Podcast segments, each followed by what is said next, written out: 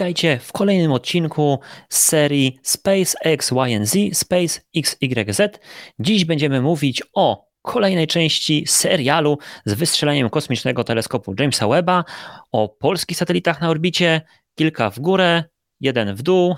Mamy też dla Was e, niespodziankę i nie będziecie musieli na nią czekać do samego końca.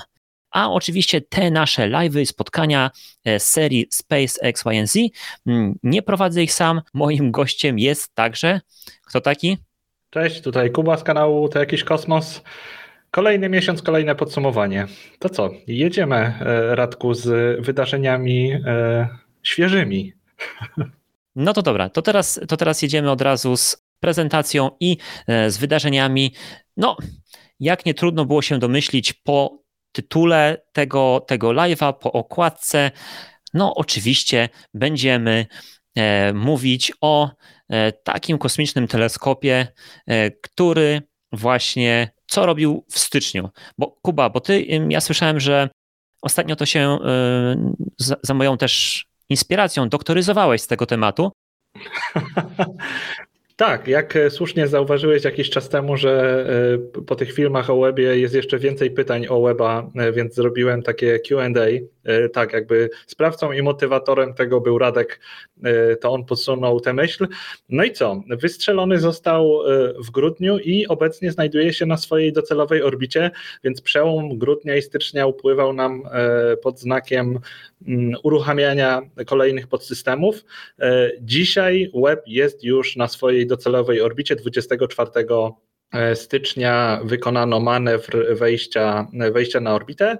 E, no a cały styczeń działy się właśnie te rzeczy, które e, tutaj Radek teraz pokazuje na tym filmie. Jeżeli nas słuchacie, jedynie to mówię Wam, że mamy teraz odpaloną animację, na której pokazywane są kolejne czynności związane z rozłożeniem e, weba. E, oczywiście to, że on został kompletnie rozłożony w styczniu i że 24 stycznia dotarł na e, operacyjną orbitę, to nie oznacza, że on jest gotowy do pracy. Teraz przez kolejne miesiące będzie, będzie kalibrowany ale technicznie wszystko to, co było do sprawdzenia, technicznie jest e, sprawne, e, a przynajmniej tak sprawne, że nie mamy się na razie co martwić o tę fazę operacyjną, e, znaczy fazę operacyjną. No, o stan techniczny nie, może, nie musimy się już martwić. Teraz będą już trwały takie przygotowania do faktycznych e, obserwacji prowadzonych przez, przez weba. I też fajny news dosłownie z, nie wiem, wczoraj, przedwczoraj, teraz nagrywamy to 1 lutego, a 2-3 dni temu, nie pamiętam dokładnie, ale to jest dość świeża sprawa. Dowiedzieliśmy się w końcu, jaki będzie pierwszy, taki pierwszy, najpierwsiejszy cel obserwacji weba, bo lista obserwacji składała się z prawie 300 pozycji e, tych obserwacji naukowych. E, i nie wiadomo, która była, miałaby być pierwsza, ale teraz poznaliśmy gwiazdę, której web będzie się przyglądał przez najbliższe miesiące, bo chodzi po prostu o kalibrację luster, więc to nie będzie taka obserwacja naukowa, tylko bardziej ustawienie wszystkiego tak, jak, jak ma być. I E, to jest gwiazda, e, której my niestety gołym okiem nie zobaczymy. E, ona znajduje się w mm, Wielkiej Niedźwiedzicy i też ta gwiazda nie dorobiła się jakiegoś konkret, jakiejś konkretnej nazwy. Po prostu pasuje swo, swoimi technikaliami do, do tego zadania i to jest gwiazda o nazwie HD 84406. Może w związku z tym, że pomaga teraz webowi się skalibrować, to dostanie jakąś lepszą e, nazwę. E, jest to gwiazda, która jest trochę e, większa od, od Słońca, znaczy trochę, no 1,4 razy większą masę ma, ma od Słońca i prawie czterokrotnie większy promień, ale to jest podobny, znaczy ten sam typ widmowy gwiazda typu G, e, więc e, no web najbliższe miesiące spędzi przyglądając się e, innemu Słońcu oddalonemu o 240 lata świetlne od nas. No i miejmy nadzieję, że to się po prostu skończy poprawną kalibracją optyki i potem web zajmie się takimi mm, obserwacjami z, z prawdziwego zdarzenia. Ja jestem delikatnie tylko rozczarowany wyborem te, tej gwiazdy, dlatego że ona w obserwacjach będzie po prostu punktem e, na matrycy e, i e, raczej nie, nie zobaczymy chyba jakichś wielkich szczegółów jej, no ale też nie ma co wybrzydzać i narzekać, bo chodzi tutaj o poprawne ustawienie optyki i jeżeli technicy uznali, że to jest optymalne rozwiązanie, to takie jest i koniec. E, więc galaktyki i inne fajne chmury gazów, e, no to zobaczymy dopiero w czerwcu, może w lipcu, kiedy, kiedy web zacznie e, te swoje zadania, takie, do których został przygotowany. Mhm. Ja chciałbym tylko jedną rzecz poruszyć tutaj, bo no właśnie, czyli tak, w, w grudniu mieliśmy no wystrzelenie i po prostu wszyscy z niecierpliwością oglądaliśmy i to jeszcze było w, w samo Boże Narodzenie i czy wystartuje, czy będzie wszystko dobrze, czy, czy, czy Ariane da radę i tak dalej, i tak dalej a później było tyle tych różnych, ile tam było 300 coś -hmm. krytycznych punktów, w których gdyby jedno się coś popsuło, e, to mogłoby się popsuć, e, no, no, no, no mogłoby dojść do tego, że no właściwie teleskop byłby niesprawny i te 10 miliardów e, dolarów po prostu poszło i wydaje się, że to jest taka jak teraz to omawiamy sobie, no wydarzenie, wydarzenie stycznia, rozłożenie się teleskopu, nie? Jakby co to jest? Jakby to jest jakaś, jakaś pierdółka, nie? Jakby y, nie relacjonujemy i nie emocjonujemy się rozłożeniem paneli słonecznych, nie wiem, jakiejś misji, nie wiem, Lucy czy, czy, czy, czy innych misjach tego typu, czy tam, nie wiem, teleskop TESS, jak kiedyś poleciał w kosmos i tak dalej, ale tutaj to był, y, to był show, specjalna strona pokazująca, co po kolei, którego dnia miało się rozkładać, co się rozłożyło, czy się rozłożyło. I naprawdę jest niebywałe, że mimo tylu, tylu tych punktów krytycznych, w których mogło coś pójść nie tak, wszystko wydaje się, że poszło super. Nie dość tego, to jeszcze się okazało, że e, Ariane 5 tak się świetnie spisała, że na tak idealną trajektorię wysłała e, Weba, że zamiast, e, że paliwo w Webie zamiast na 10 lat to starczy na 20 lat nawet, no to już w ogóle naprawdę wow, aż sam nie mogę uwierzyć, że wszystko, wszystko, wszystko tak się e, udało. No oczywiście technicy, którzy budowali i później sprawdzali teleskop, mieli bardzo, bardzo, bardzo długo, dużo czasu, żeby wszystko sprawdzić 10 razy. E, nawet chyba gdzieś czytałem, że jak robiono rakietę Ariane do tego lotu, wiedziano, że, że, że te komponenty będą do tego lotu, to sprawdzali to, jak normalnie sprawdzają, powiedzmy, że trzy razy, to teraz sprawdzali pięć razy, naprawdę, żeby wszystko było super. No i najwyraźniej to e, kontrola jakości rzeczywiście była na wysokim poziomie i wykonanie i wszystko się idealnie udało. Ale wiesz co, y, y, spoko, że wspomniałeś o sądzie Lucy, y, bo mówisz, że nie emocjonowaliśmy się, jak się ogniwa słoneczne rozkładały, ale akurat w przypadku Lucy to sprawiło, że ona dalej jest gdzieś w, w sferze naszych zainteresowań, bo właśnie Lucy miała usterkę rozłożenia jednego z tych paneli fotowoltaicznych. Nie otworzył się do końca i dlatego ten temat wraca i coś, co się wydawało no wysłali sondę, dobra jest, do, usłyszymy o niej tam za trzy lata, jak przeleci y, koło pierwszego celu.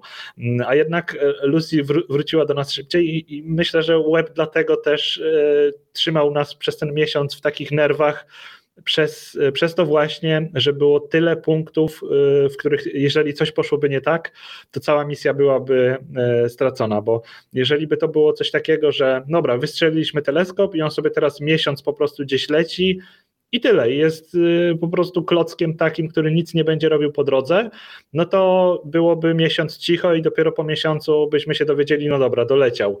A e, tutaj przez to, że z dnia na dzień jakieś rzeczy się działy, coś było zaplanowane, e, konferencje prasowe, e, web zrobił to, nie wiem, uśmiechnął się, pomachał ręką, to, to wszyscy byli tacy nabuzowani, o rany, co z nim będzie. E, gdy, gdyby, gdyby to była prosta konstrukcja, e, która się tak nie rozkłada i nie jest taka niebezpieczna, to, to myślę, że byłby o wiele większy spokój. E, o, widzę, że tutaj właśnie też wyświetliłeś mm, konstelację Wielkiej Niedźwiedzicy z oznaczoną, no, z oznaczonym miejscem, gdzie jest ta gwiazda, na podstawie której będzie się web kalibrował. Jej to chyba nawet tutaj nie ma tak naprawdę, tylko po prostu jest kółko. Gdzie jej należy szukać? Tak. Także tak, 24 stycznia web wszedł na docelową orbitę i no i co? Będziemy pewnie dalej nasłuchiwać z miesiąca na miesiąc, co u niego słychać. Tak, zdecydowanie tak. Znaczy ja, ja czekam bardzo mocno na to, na to pierwsze takie wow zdjęcie. Jestem ciekaw. Jestem też ciekaw, to zdjęcie będzie w, no, robione w podczerwieni, tak? Więc później to i tak nie pokażą nam tego, no bo mm, jakby tego oryginalnego zdjęcia, tylko takie no przerobione, tak żeby tam jakieś pewnie były fajne no, kolorki, które no nie są tymi rzeczywistymi kolorami, ale żeby coś tam pokazywały i tak dalej, i tak dalej. No, jestem ciekaw. Ja e, na przykład bardzo, dla mnie takim bardzo ciekawym e, przykładem e, tego, jak, jak niesamowity jest wszechświat, jest to, to doświadczenie, które kiedyś zrobiono z Hubble'em, że Hubble'a skierowano w taki rejon kosmosu, miał zrobić zdjęcie, gdzie no, teoretycznie tam nic nie ma, bo na, na, na zdjęciach innych, z innych teleskopów tam po prostu nic nie było, nie? Czar, czarno, czarność, pustka. I robi zdjęcie, a tam tysiące, setki tysięcy galaktyk, nie? Po prostu.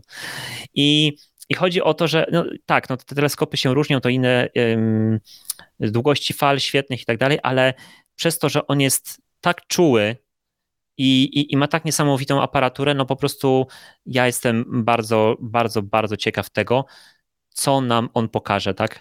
Te, te zdjęcia tych e, galaktyk, które właściwie światło leciało od początku wszechświata, no naprawdę aż, no, nie wiem, nie wiem, nie wiem co, co odkryjemy, ale, ale trzymało o mnie mocno kciuki, żeby, żeby to było wow i żeby zwaliło nas z nóg. Mhm, mhm.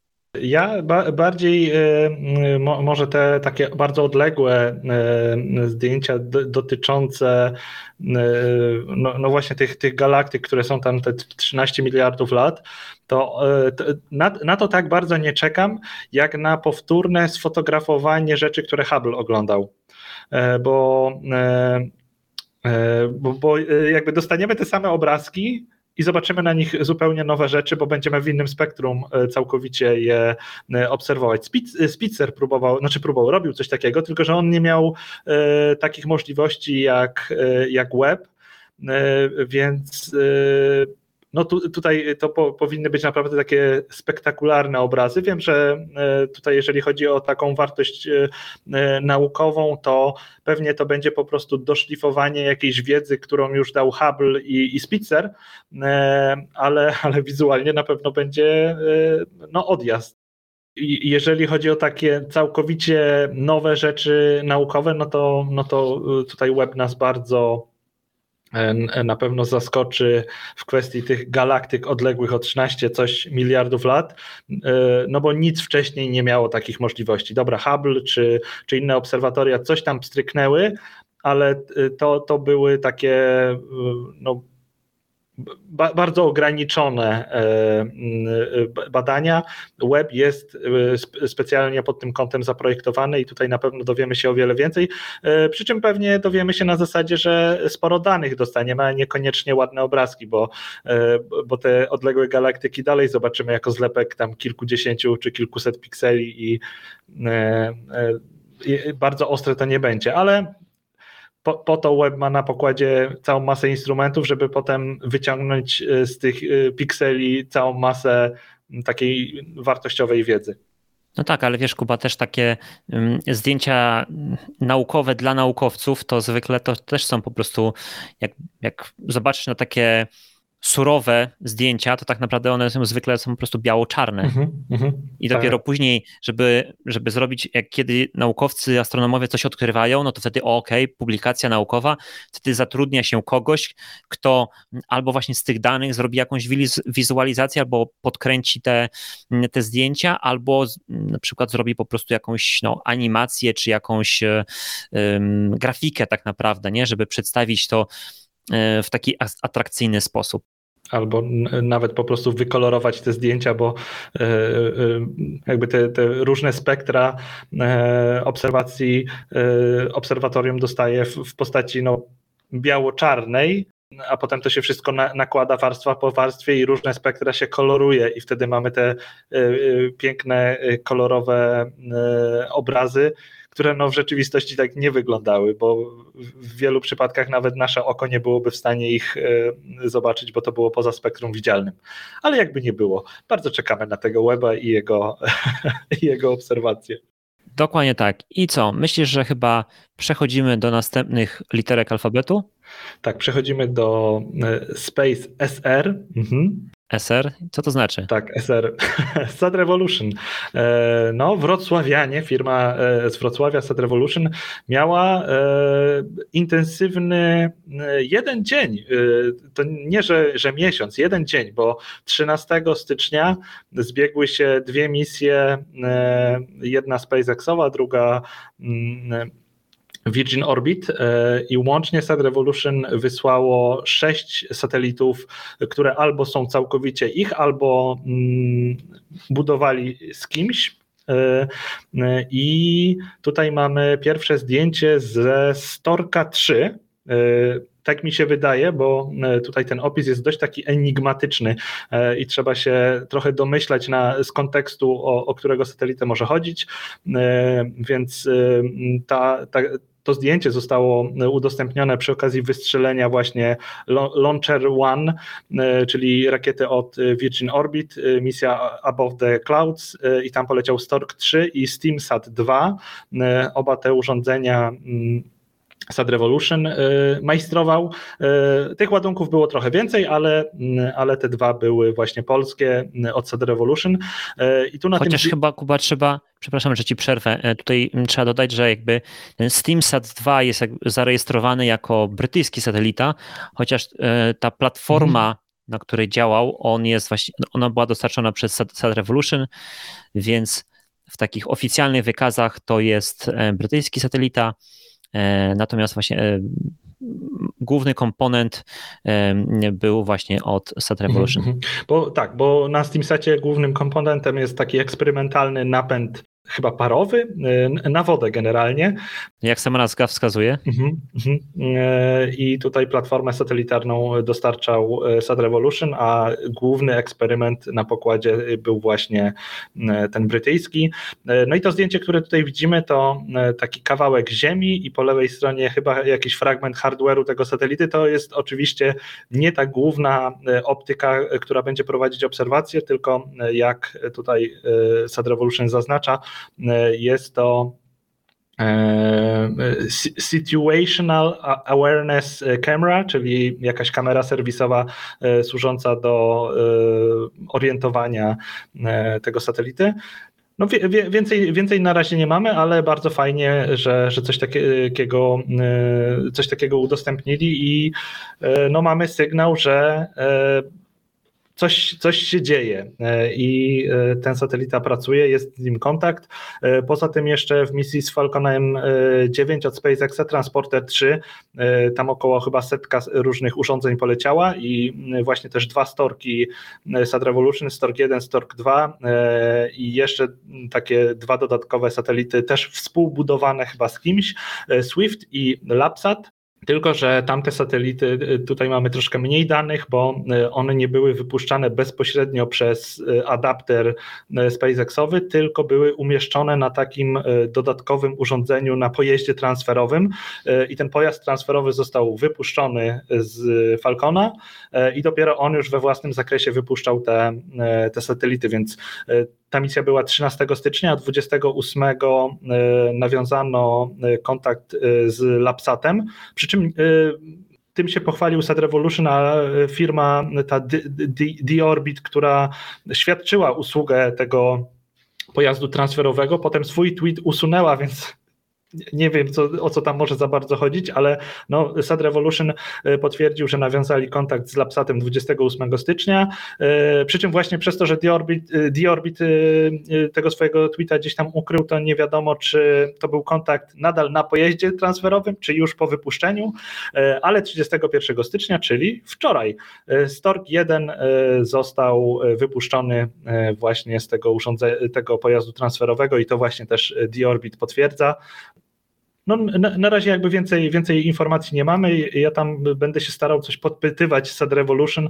E, jeżeli nam odpowiedzą, to, to będziemy e, o tym opowiadać w kolejnych, e, na kolejnych live'ach no na razie musimy się zadowolić tym, co mamy. Więc y, poleciało sześć urządzeń, część z nich y, mm, jest już na pewno y, na orbicie w taki sposób, że da się z nimi komunikować. O części jeszcze firma się nie pochwaliła. No cóż, trzymam kciuki. Ale jeszcze chyba jeszcze chyba właśnie ten Swift i Stork 2 jeszcze nie zostały uwolnione z tego, z tego zasobnika.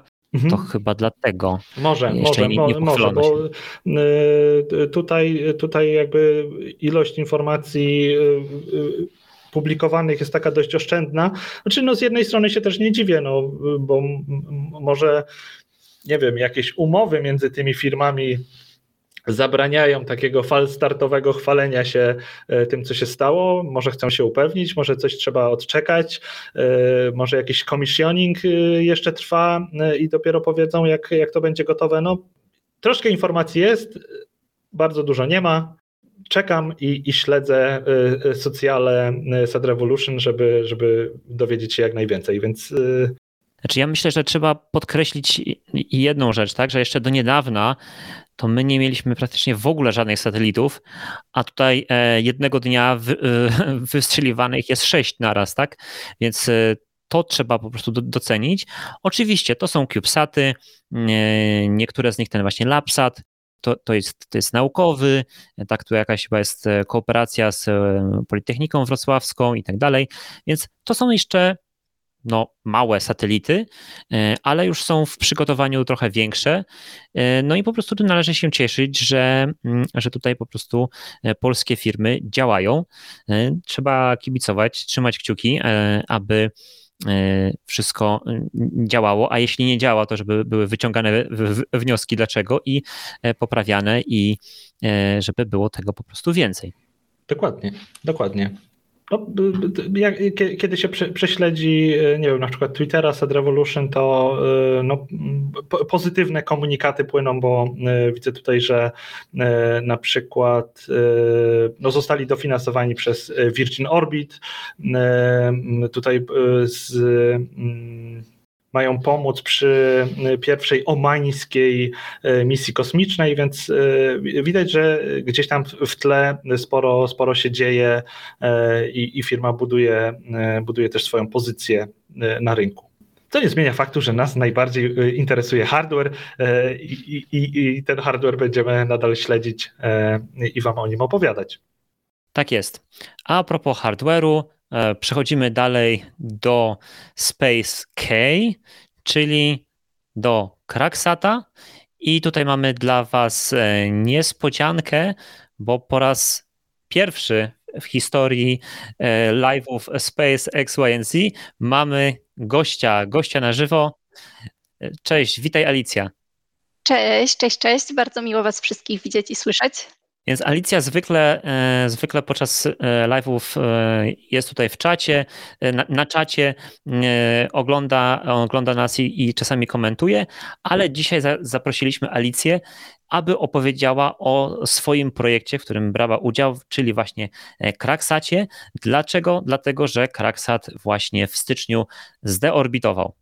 Tak, tak, dokładnie tak jak chłopaki mówili. No, dostaliśmy troszeczkę nowych polskich satelitów na orbitę, a niestety jest e, o jednego mniej. No i ten jeden to właśnie ten mój biedny kosmiczny dzieciaczek, tak naprawdę najmniejszy z nich wszystkich, bo tylko jeden U, właśnie w standardzie CubeSat. Takie trzy słowa może o tym standardzie CubeSat.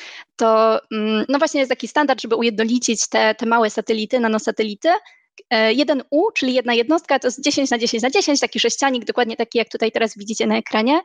No i właśnie Kraksat był niestety już czas przeszły taką malutką, malutką kosteczką.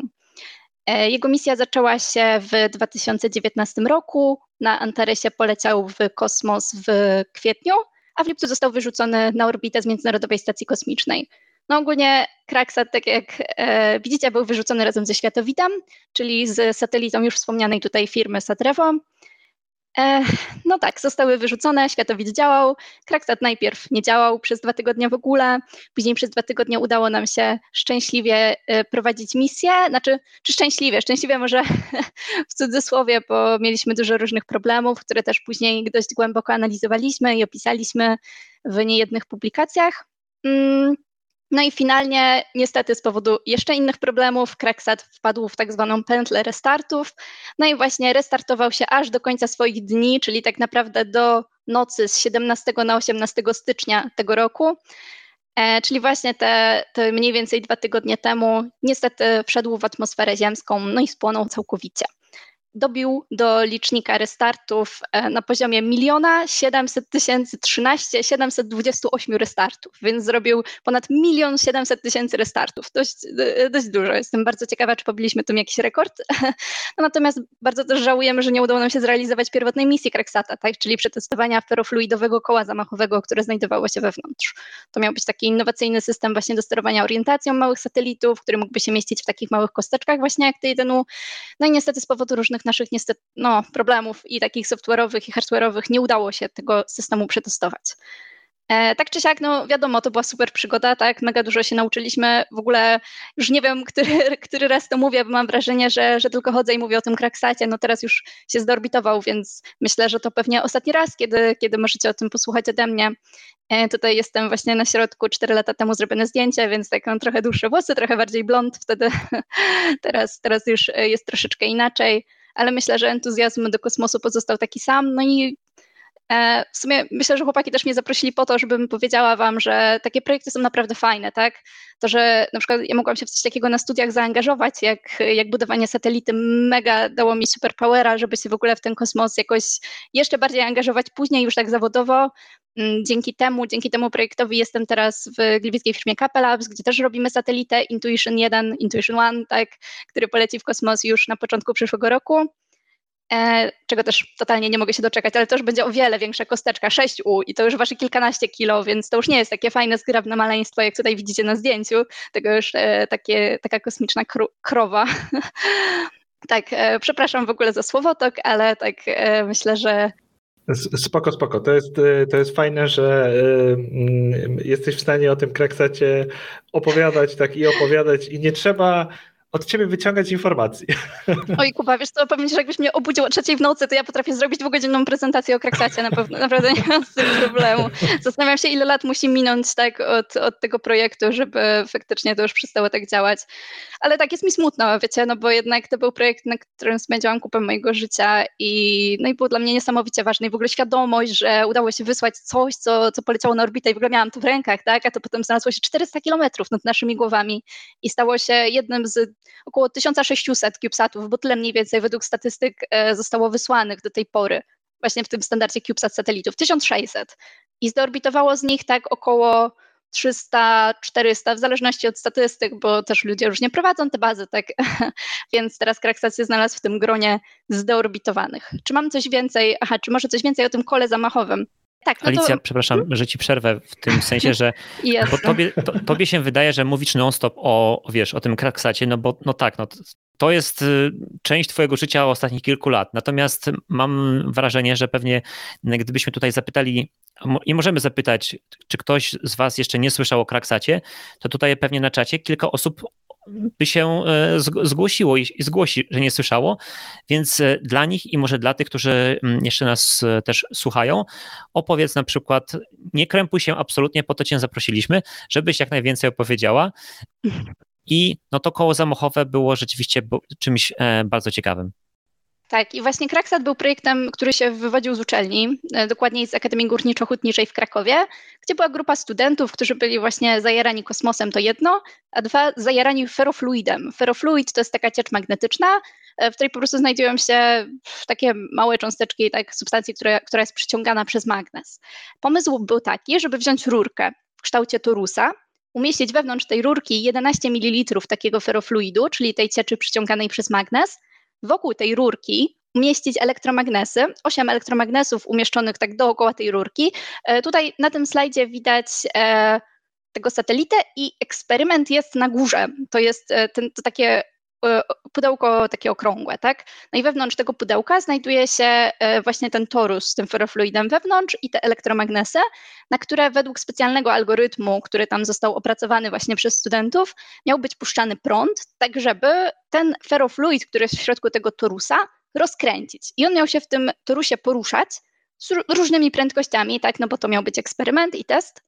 Mm, no i mieliśmy sprawdzić, czy jeżeli on będzie się poruszać w tę stronę, to czy uda nam się rozkręcić satelitę w drugą stronę. No i ogólnie tak, taki był w uproszczeniu plan w jednej osi.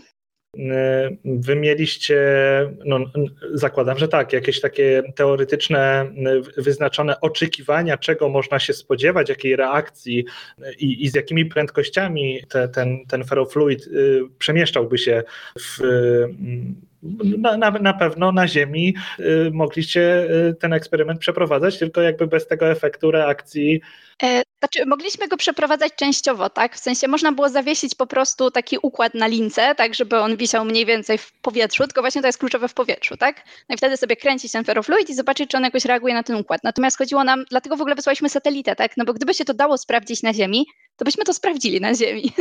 Ale nie było to w 100% możliwe, bo chcieliśmy po prostu zobaczyć, jak to zachowa się w przestrzeni kosmicznej, tak? Gdzie nie ma tych wszystkich e, sił działających e, z powodu powietrza na, na, na tego sata. E, no i dzięki temu to, znaczy właśnie no, po to, żeby to móc przetestować, wysłaliśmy to na orbitę. E, w jednej osi z prostego powodu po prostu trzy osie do takiego małego satelity by nie weszły. A jeżeli chodzi o prędkości, to jeżeli dobrze pamiętam, to one nie były duże. To było dosłownie tam kilka, kilkanaście stopni na minutę, no bo to nie chodzi też o to, żeby za szybko kręcić tym satelitą, bo to będzie później problem z komunikacją na przykład, tak, no bo anteny nie będą stabilnie wskazywać na Ziemię, czy problem, nie wiem, z pobieraniem energii słonecznej, jeżeli panele będą się bardzo szybko kręcić, tak, więc e, nie chodziło o to, żeby go rozkręcić bardzo, tylko móc e, na przykład delikatnie go pozycjonować, tak, albo na przykład bardziej w stronę Słońca tymi panelami, bardziej w stronę Ziemi antenami, tak, żeby komunikacja była stabilniejsza. E, zazwyczaj właśnie przy satelitach, no to chodzi o to, żeby móc je albo właśnie uspokoić, żeby one się nie kręciły, nie koziołkowały za bardzo, tak jak po wyrzuceniu na przykład z zasobnika, no one mogą się kręcić dość szybko. My raczej nie chcemy tego efektu, no bo on negatywnie wpływa na pracę satelity, dlatego chcemy go uspokoić, odkoziołkować, tak? To się nazywa detumbling po angielsku, tak ładnie. E, no a później właśnie chcemy móc na przykład sterować nim tak, żeby kamerką na przykład zrobić zdjęcie ziemi, tak, czy tymi antenami się obrócić, tak jak już mówiłam. Więc zastosowań takich kół zamachowych jest bardzo dużo. Na to ferrofluidowe miało być innowacyjne przede wszystkim dlatego, że nie ma elementów ruchomych bo większość kół zamachowych ma po prostu elementy ruchowe, one, e, ruchome. One się mogą zatrzeć, one się mogą zaspawać na zimno. Ogólnie jest dość dużo takich negatywnych efektów, e, no mogą się po prostu zepsuć, tak? A jeżeli mamy ten torus, mamy ten ferrofluid i te elektromagnesy, no to zauważcie, że tu się nic w sumie nie porusza, nie? Puszczamy prąd na te elektromagnesy, te magnesy przyciągają sobie ten ferrofluid, on sobie płynie, no ale póki ta rurka jest szczelna, nie ma zupełnie żadnego problemu, nie ma co się zepsuć. Znaczy ogólnie w satelicie dużo rzeczy, które się mogą zepsuć, tak? Kraksat jest tego przykładem. Ale powiedzmy, że sama konstrukcja tego koła zamachowego jest naprawdę czymś według mnie mm, bardzo fajnym, innowacyjnym. No i bardzo bym chciała, żeby ktoś jeszcze kiedyś spróbował to przetestować na orbicie. Wydaje mi się, że warto. Czy udało się chociaż częściowo zrealizować plan? E, z ferrofluidowym kołem zamachowym niestety nie. I to jest właśnie w sumie mój największy smutek związany z tą misją, tak, że mieliśmy dużo problemów. Nawet e, opisaliśmy to później, wydaliśmy taki raport techniczny, on się nazywa Cracksat Lessons Learned, czyli te lekcje e, wyniesione tak, z misji Cracksat. E, tam opisaliśmy dokładnie, jakie były problemy, bo zaczęło się od tego, że okazało się, że tam w pamięci flash w satelicie są jakieś śmieci, nie mogliśmy tam zapisywać nowych danych. Później się okazało, że poziom baterii spada na łeb na szyję. W pewnym momencie on był za niski, żeby móc w ogóle wykonać ten eksperyment i zapisać te dane. W momencie, jak udało nam się uporządkować wszystkie problemy z tą pamięcią, e, no to wtedy się okazało właśnie, że, że ten poziom zasilania jest już za niski, no i satelita wpadł w pętlę restartów. No i niestety nie udało się tego przetestować i uważam, że to jest naprawdę duża strata. Mhm. Aha, czyli to nie było tak, że mm, jakby wasz e, pierwszy kontakt e, z e, Kraksatem był taki, że no dowiedzieliście się o tym, że on się restartuje, tylko jeszcze robiliście rozwiązywanie innej akcji przy okazji tak. i dopiero potem.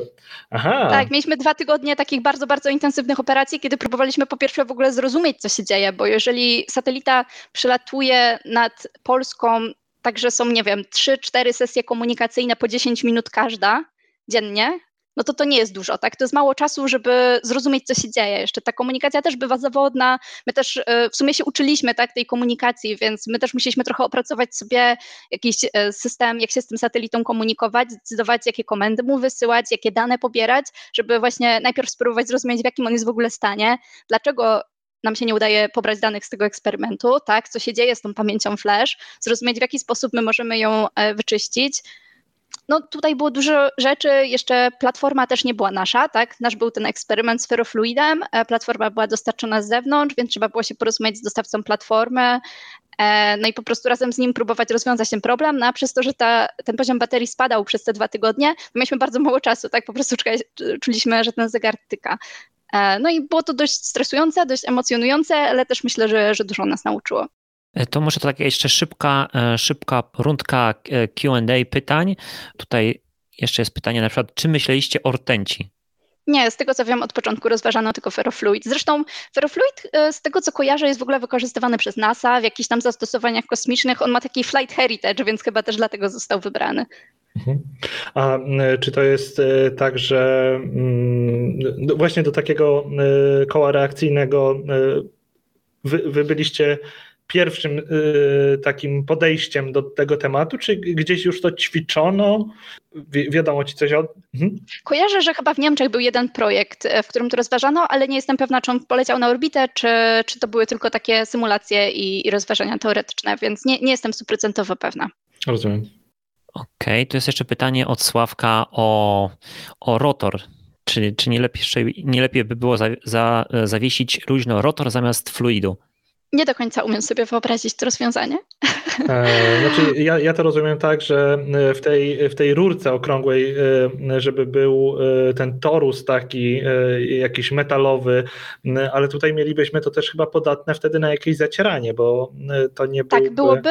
I z tego co pamiętam chyba nawet rozważaliśmy przez moment wykorzystanie takich kuleczek z ferrofluidu, żeby to nie była właśnie ciecz, tylko żeby to były kuleczki, ale to, to rozwiązanie właśnie z jakiegoś powodu zostało mm, oddalone, więc wydaje mi się, że masz rację, że to mogło po prostu chodzić o uszkodzenia mechaniczne mechaniczne. Wiadomo, że z cieczami jest też inny problem, tak? No bo trzeba wtedy dość dobrze sprawdzić szczelność takiego pojemnika, trzeba później dostarczyć do no, do tego podmiotu, który wystrzeliwuje te satelity w kosmos, wszystkie odpowiednie papiery, że ten ferrofluid się tam gdzieś nie wyleje w tej rakiecie, bo będzie trochę problem, tak. E, więc jest trochę zabawy, jeżeli chce się wysłać ciecz w kosmos, ale no wydaje mi się, że tutaj warto i, i, gdybym zauważyła, że jest w Polsce czy gdziekolwiek na świecie jakiś projekt, który próbuje kontynuować ten pomysł ferrofluidowego koła zamachowego i wysłać jeszcze raz satelitę, może z trzyosiowym takim kołem, to naprawdę mega bym to szanowała i wspierała. Wydaje mi się, że to jest po prostu fajna rzecz. To jest jeszcze takie długie pytanie od, od Michała.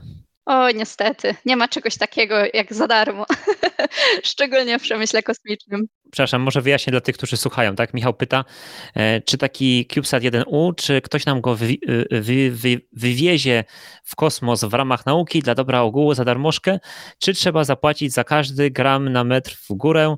No i odpowiedź prosta i bolesna jest taka, trzeba płacić. Tak, niestety trzeba płacić, to, to są duże koszta. E, one maleją z roku na rok. To jest pozytywna wiadomość. Teraz takiego satelitę 2-3U można wysłać za tyle, za ile kiedyś 1U, tak? Więc jakby te, te koszta stają się coraz bardziej osiągalne. Natomiast tak, to jest problem, szczególnie w projektach takich studenckich, akademickich, uniwersyteckich, żeby po prostu te pieniądze zdobyć, bo to są rzędy kilkuset tysięcy złotych. To jest po prostu no, dużo pieniędzy, tak? Więc e, nikt tych pieniędzy nikomu nie da od tak. E, jasne. Chociaż myślę, że tutaj co, co warto o czym wspomnieć na przykład, mm, to jest to, że wasz satelita nie poleciał właśnie bezpośrednio na orbitę, tak, tylko najpierw poleciał e, na Międzynarodową Stację Kosmiczną w ramach misji zaopatrzeniowej i dopiero później został e, wystrzelony. Tutaj mm, e, pokazujemy to, ten moment właśnie dla tych, którzy nas oglądają. Po prostu został wystrzelony z takiego specjalnego podajnika i dzięki temu ten koszt, koszt myślę, że był mniejszy, tak? bo po prostu leciał jako dodatkowo E, a jeśli chcemy wystrzelić nawet w ramach takiej misji jak transporter od SpaceXa, gdzie tam leci 100 satelitów naraz, no to jednak nadal ten koszt jest e, całkiem spory, jeśli chodzi o e, projekty studenckie. To prawda, znaczy wszystko, no nie oszukujmy się, tak? Wszystko, co jest związane z kosmosem, to są po prostu duże koszta, szczególnie dla projektów studenckich.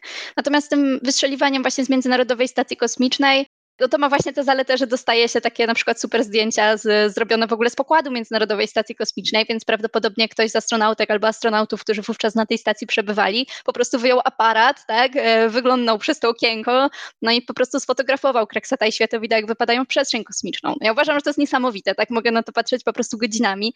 E, no jeżeli satelity są wyrzucane z jakiegoś Falcona, czasem są jakieś wideo, tak, one nie są jakiejś super jakości. W sumie nie kojarzę, czy, czy akurat z Falcona są, tak, ale z niektórych tych e, launcherów można takie wideo dostać, ale no czegoś takiego to to ojej, tak, te zdjęcia w pełnej rozdzielczości, no robią po prostu wrażenie. Jest kosmos i Ziemia nie jest płaska, tak.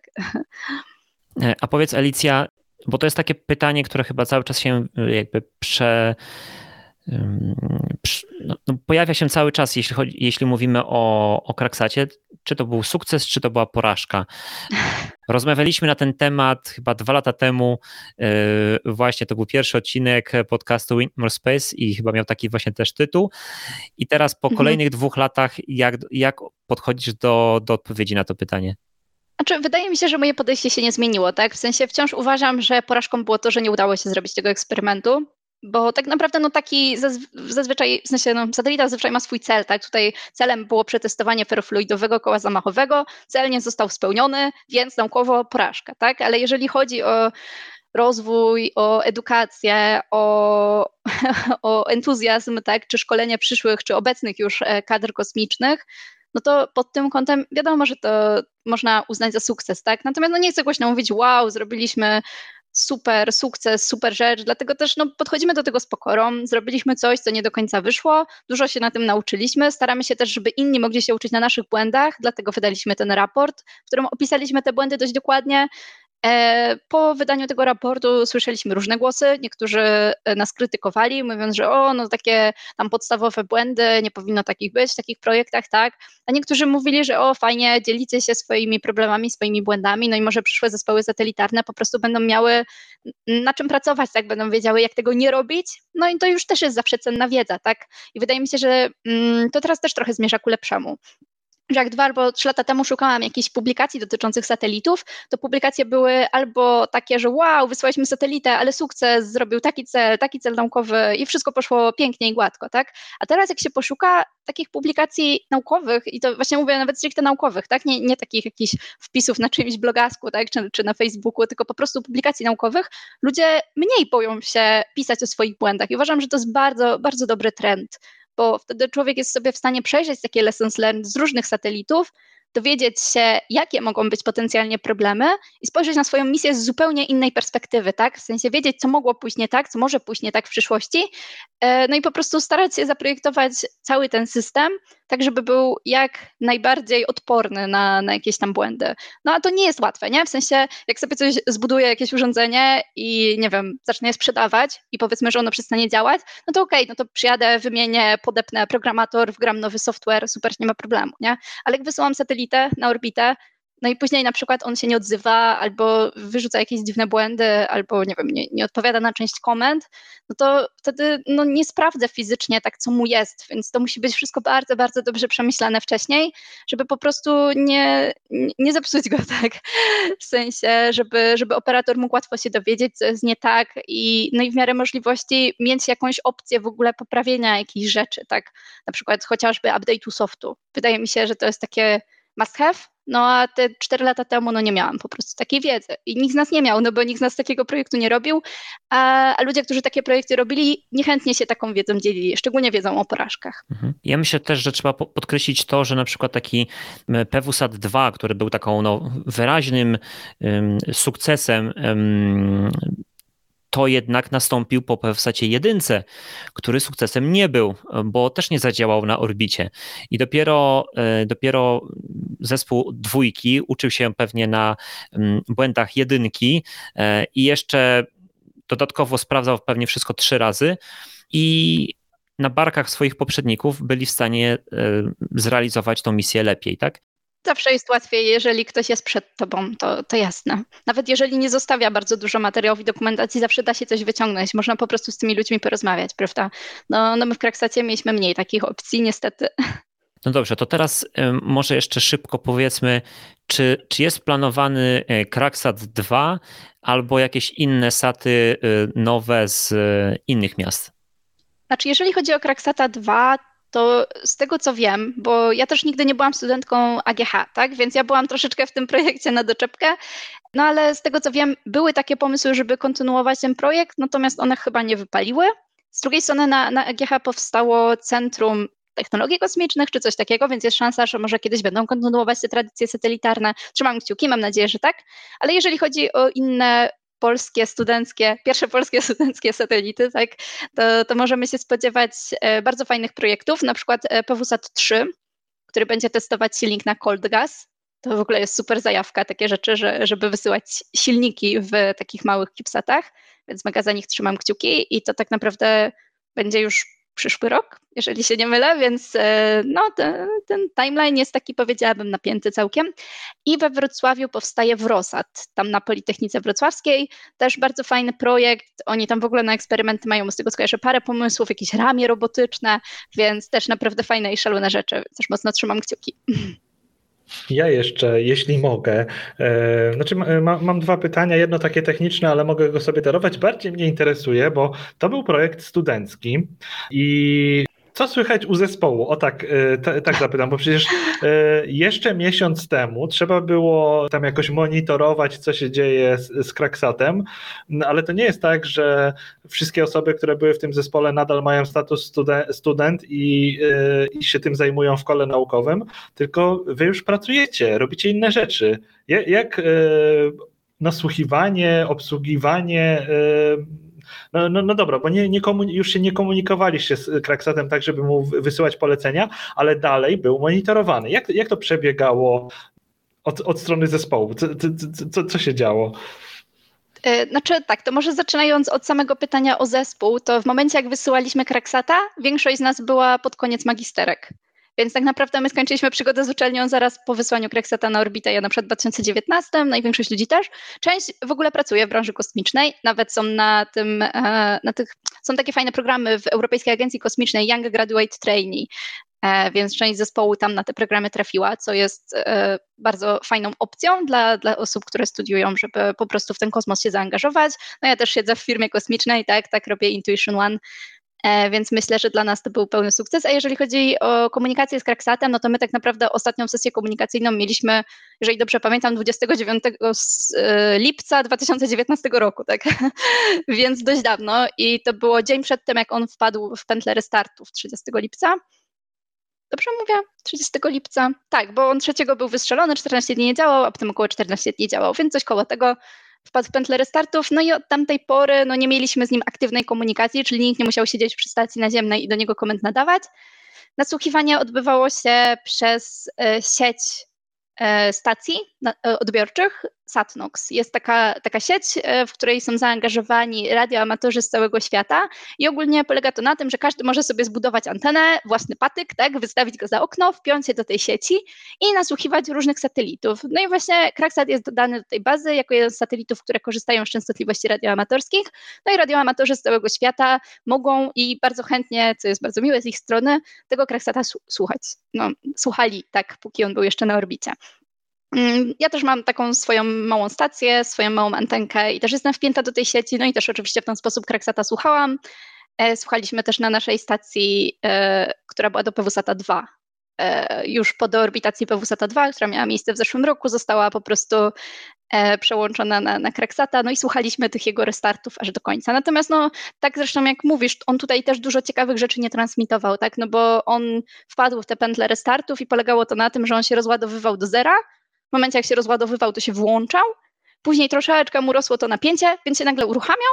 transmitował tylko halo, restartuję sobie radio numer jeden, halo, restartuję sobie radio numer dwa, halo, to restart numer 1 milion 713 728 i puh, i znowu umierał, tak? No bo transmitując zużywał po prostu dużo energii. Ten system był źle napisany, on nie powinien był tak dużo transmitować rzeczy zaraz po uruchomieniu, tak? Zresztą powinien tam być jeszcze histereza i tak dalej.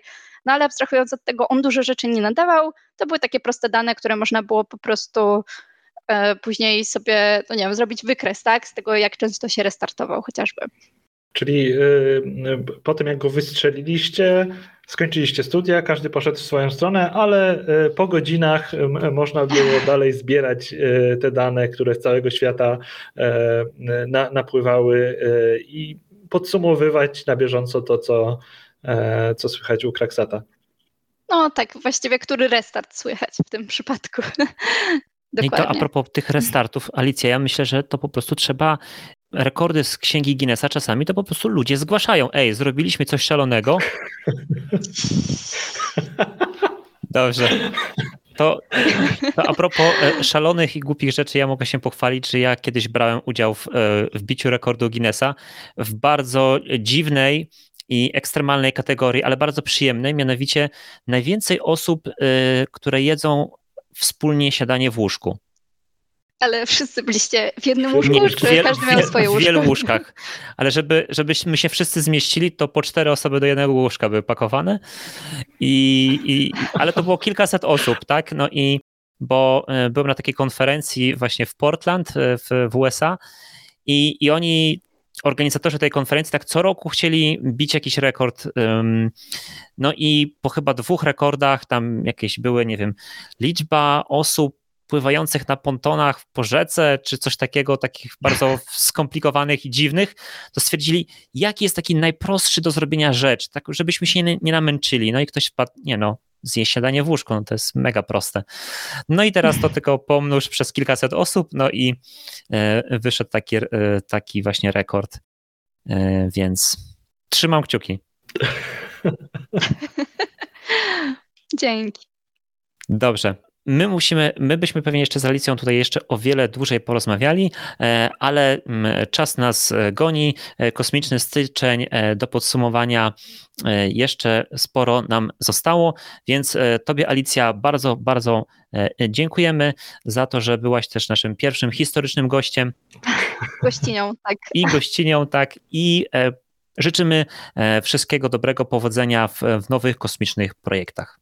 Dzięki, dzięki. I jeszcze takie ostatnie słowo tak do, do osób y, oglądających i słuchających, że fajnie, warto angażować się w takie projekty, jeżeli jesteście właśnie na studiach, tak, czy, czy macie okazję zaangażować się w jakieś takie hobbystyczne czy studenckie projekty kosmiczne, nawet nie mówię, że koniecznie satelitarne, tak, to jest mega fajna zajawka i, i można poznać naprawdę super ludzi i zrobić naprawdę fajne rzeczy, więc polecam, nawet jeżeli finalnie to tak do końca nie zadziała, to można się kupę, kupę fajnych rzeczy nauczyć, więc polecam. I dzięki za zaproszenie. No i co, miłego dalej reviewowania stycznia. dzięki, dzięki. Dzięki, że wpadłaś do nas, żeby nam o Kraksacie poopowiadać jeszcze. Ostatni raz. Dziękujemy bardzo. Cześć. Cześć, hej. Cześć. Dobrze, a my Wracamy, wracamy do naszej e, listy kosmicznych wydarzeń. Mm, myślę, że tutaj jeszcze może Alicja jeszcze poodpowiada na Wasze pytania na czacie, jeśli mm, e, ma taką możliwość, a my lecimy dalej do naszej ulubionej literki alfabetu SpaceX. I tym miesiącu tutaj jest taki newsik e, z bardzo ciekawą grafiką. E, jeśli tego słuchacie, nie możecie tego zobaczyć, ale, ale opowiem. Jest na tej grafice rakieta. Rakieta stoi przy wieży startowej, ale ona nie wygląda jak e, rakieta SpaceXa, żadna z, z obecnych rakiet ani przyszłych. To jest grafika pokazująca taka ilustracja z US Air Force Research Laboratory. Dlatego, że no, news jest taki, że SpaceX e, wygrało kontrakt właśnie sił kosmicznych USA na zademonstrowanie technologii e, transportu z Ziemi do Ziemi, tak, z punktu na Ziemi do punktu na Ziemi. Nie wiem, czy to jest jakieś dobre tłumaczenie tego point-to-point space transportation. Może to jest tak, taka nowość, że jeszcze no, nie ukuło się żadne, mm, żadne dobre określenie dla. E, kontrakt, e, który właśnie SpaceX e, wygrał od sił kosmicznych, opiewa na sumę 102 milionów dolarów, więc nie powiedziałbym, że jest jakiś przesadnie wysoki. I amerykańskie wojsko, siły kosmiczne no, chcą mm, jakby zobaczyć taką może jakąś demonstrację, studium przypadku, jak można by właśnie użyć no, rakiet do przetransportowania wojskowych ładunków lub, uwaga, uwaga, e, pomocy humanitarnej, no gdzieś, gdziekolwiek mm, na ziemi. E, ten kontrakt, e, który właśnie opiewa na te 102 miliony dolarów, ma być, jest na 5 lat, czyli tutaj nie mamy czegoś takiego, że o, od razu coś tutaj z tego wyniknie. Tak naprawdę też jeszcze no nie powiedziano za dużo na, na ten temat, tak? Czy to która rakieta SpaceX miałaby wykonywać tako, takie loty, gdzie miałaby lądować, czy w ogóle by lądowała, a może tutaj chodzi o po prostu o zrzucenie cargo. E, tak naprawdę tego nie wiemy. Mówi się tak troszeczkę komentując tego newsa, że może będzie jakaś demonstracja um, takiego właśnie um, transportowania ładunku, ale tak naprawdę no, nic więcej nie wiemy. Natomiast myślę, że jest to bardzo e, coś ciekawego, no bo e, no to otwiera ogromne nowe możliwości. Myślę, że tam tym generałom w siłach kosmicznych to po prostu się zapalają jakieś, nie wiem, kolorowe lampeczki. Wow, ale będzie super. Nie musimy transportować czegoś, nie wiem, 24 godziny jakimś samolotem, który trzeba gdzieś tam nad Atlantykiem e, tankować i gdzieś tam i coś tam i wiele komplikacji, tylko po prostu mówimy tutaj, dostarczamy ładunek, rakieta stoi, e, i, i, i wysyła, wysyła to, e, to cargo. Więc na pewno jest to coś innowacyjnego, ale no zobaczymy, jak to będzie wyglądało w praktyce. Mhm. Znaczy, y, wiesz y, to, to nie pierwszy news o czymś takim, bo już w zeszłym roku SpaceX Starshipa oferował dla wojska do czegoś takiego i to się wtedy zamykało wokół studium wykonalności projektu. Więc jeżeli to jest dalej ta sama bajka, to znaczy, że wojsko było na tyle zadowolone z, z, z dotychczasowych tam pomysłów SpaceXa, że e, tutaj będzie działo się coś, e, coś dalej. Znaczy pytanie, czy, czy to jest fa faktycznie ten projekt, bo e, mi to gdzieś mignęło e, w eterze, ale jakoś nie przykułem do tego specjalnej uwagi, bo bo jest, jest bardzo dużo tych takich pomysłów na to, co, co SpaceX może zrobić teraz Starshipem. E, i nawet teraz e, jeden z tych e, kosmicznych dziennikarzy, rany jak on się nazywa, Sanchez chyba, nie, nie, nieważne. Gdzieś tam wygrzebał jakąś decyzję NASA, że Starship ten lunarny został odrzucony z innego projektu e, NASA na e, stację kosmiczną. E, uzasadnienie było takie, że pomysł SpaceXa zbytnio bazuje na, na powodzeniu lądownika Human Landing System, więc to jest niepotrzebne ryzyko dla tego projektu, co jest dość zabawne, bo to jest jakby inny projekt NASA, e, cały ten program Artemis, e, e, a ten osobny program dotyczący tego, żeby zrobić komercyjną stację kosmiczną, jakby ci decydenci stwierdzili, że e, ten pomysł SpaceXa bazuje na bardzo ryzykownym lądowniku księżycowym, e, no i dlatego e, idea robienia ze Starshipa stacji kosmicznej na bazie lunarnego Starshipa odpadła, więc tych takich zastosowań Starshipa, pomysłów na to jest naprawdę sporo i gdzieś tam się toczy to formalnie. No, no najwyraźniej. Czy wiesz, Kuba, przecież kilka, kilka lat temu, kiedy Starship chyba się jeszcze nazywał BFR, Big Falcon mhm. Rocket, to, to były takie nawet piękna animacja pokazująca e, ludzi, którzy podjeżdżają jakąś łódką na jakąś platformę mhm, niedaleko mhm, miasta, taką pływającą platformę i oni startują, mm, startują sobie tam powiedzmy, nie wiem, z okolic Nowego Jorku e, do Tokio, czy tam, nie wiem, z okolic Los Angeles, do Singapuru i były takie animacje pokazujące też ile to czasu, jak szybko i tak dalej, i tak dalej, więc mm, no była kiedyś mowa o takich bardzo cywilnych zastosowaniach, natomiast tutaj no, raczej wojsko mm, mówi o no, zastosowaniach raczej militarnych, no i bo moja wcześniejsza wypowiedź była taka bardzo optymistyczna, natomiast tutaj no niestety zawsze jest ten, ten cień tego, że, że to może być wykorzystywane raczej do rzeczy no, bardziej ofensywno-militarnych, tak nazwijmy mhm. to w ten sposób. E, e, mam, mam nadzieję, że nikogo nie urażę, ale tutaj przeczytam jeden z komentarzy. E, Ernest napisał, brzmi jak system do szybkiego transportu demokracji. Więc pe pewnie wojsku o coś takiego chodzi, a ten dopisek, że coś tam o pomocy humanitarnej, to tak na odczep się. będziemy transportować amunicję albo, albo pomoc humanitarną. Tam okej. Okay. Znaczy tak. No musimy też pamiętać o tym, że no, technologie rakietowe, okej, okay, wspaniale wystrzeliwują e, satelity telekomunikacyjne, obserwacji Ziemi i tak dalej, tak ale też no, to są po prostu rakiety i to, to jest technologia tak zwana ten dual use, że można je też byłoby wykorzystać no, w celu ofensywnym, tak? I, I dlatego też na przykład mm, nie może pracować w SpaceX nikt, kto nie ma e, obywatelstwa amerykańskiego, no bo tutaj właśnie wchodzi w to e, kwestia szpiegostwa i tak dalej, tak dalej, więc niestety tu już wchodzimy w bardzo takie grząskie rejony.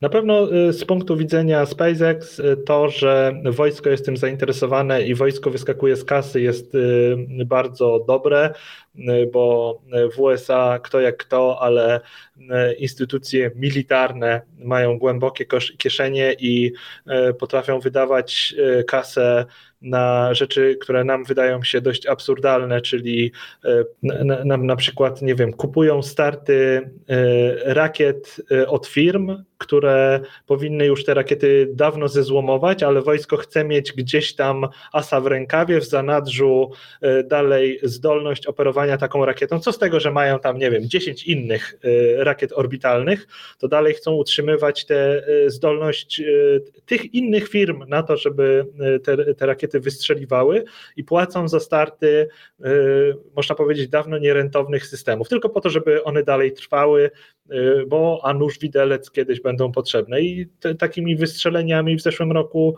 w zeszłym roku chyba tak, e, był Minotaur, był Pegasus od Northrop Grumana. To, to są systemy, które no, dzisiaj tak naprawdę nie mają racji bytu, kiedy jest konkurencja, która robi to taniej, bardziej efektywnie, no ale wojsko dalej chce e, mieć e, taką alternatywę, co z tego, że na razie nie ma potrzeby z tego skorzystać.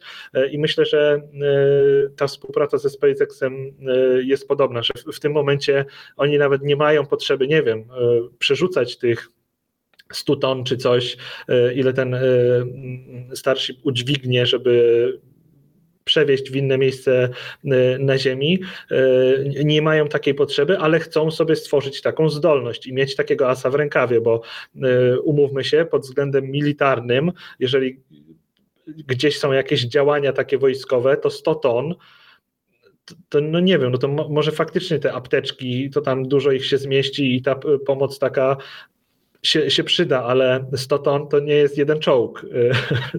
Nie, nie wiem, ile te amerykańskie Abramsy y, mają masy, ale coś koło tego. Znaczy ja myślę, że wiesz, tutaj chodzi, jest po angielsku takie słowo, które e, często ludzie z NASA albo z, z firm kosmicznych używają, mianowicie capabilities, tak? Że to są możliwości, że my mamy takie capabilities i, i to jest takie, ok, mamy te możliwości, możemy ich użyć, możemy nie, ale fajnie, że mamy. I myślę, że wojsko szczególnie bardzo lubi mieć takie możliwości. I, i oni nie do końca wiedzą, co jeszcze może z tego o, by skorzystają, czy nie, czy to ma sens, czy nie ma sens, a szczególnie powiedzmy finansowy, tak? Bo pewnie przetransportowanie takiego samego ładunku konwencjonalnie dużym samolotem, jakimś tam Herkulesem czy innym Galaxy, to, to po prostu będzie kosztowało ułameczek mm, mm, kosztu wystrzelenia rakiety, ale oni chcą mieć e, taką możliwość e, czegoś takiego i e, no, Pentagon ma Yy, amerykańskie wojsko ma gigantyczny, o wiele, wiele, wiele, wiele większy budżet niż NASA, tak? I po prostu są w stanie takie, o, 120 milionów, 102 miliony, no to może nie są takie waciki, waciki, ale nie jest tak dużo. No tak, znaczy, no to, to są waciki, waciki, wacików, wacików yy, stobaniek, bo yy, jak robiłem film o webie w grudniu, yy, to jak sobie yy, tak, yy, no, no bo mówimy, że web tam 10 miliardów, że to są takie koszty, ale chciałem pokazać skalę i, i wziąłem budżet Stanów Zjednoczonych militarny na jeden rok. To przecież to są takie kwoty, że gdyby oni zgubili yy, w jednym roku tyle kasy, co poszło na weba przez te 30 lat, to nikt by się nie zorientował. To są ta, takie, takie kwoty. To też, albo mnie rozwala na przykład, nie wiem, koszt jakiegoś lotniskowca, tak? Budują przez tam x lat i to nie wiem, 25 miliardów czy 20, no miliard w to, no. miliard w tamto, nie? I jak wiesz, nie zbudowaliby jednego lotniskowca, to by sfinansowali właściwie cały Artemis na, na kilka misji, nie? Po prostu tak, o tak, nie?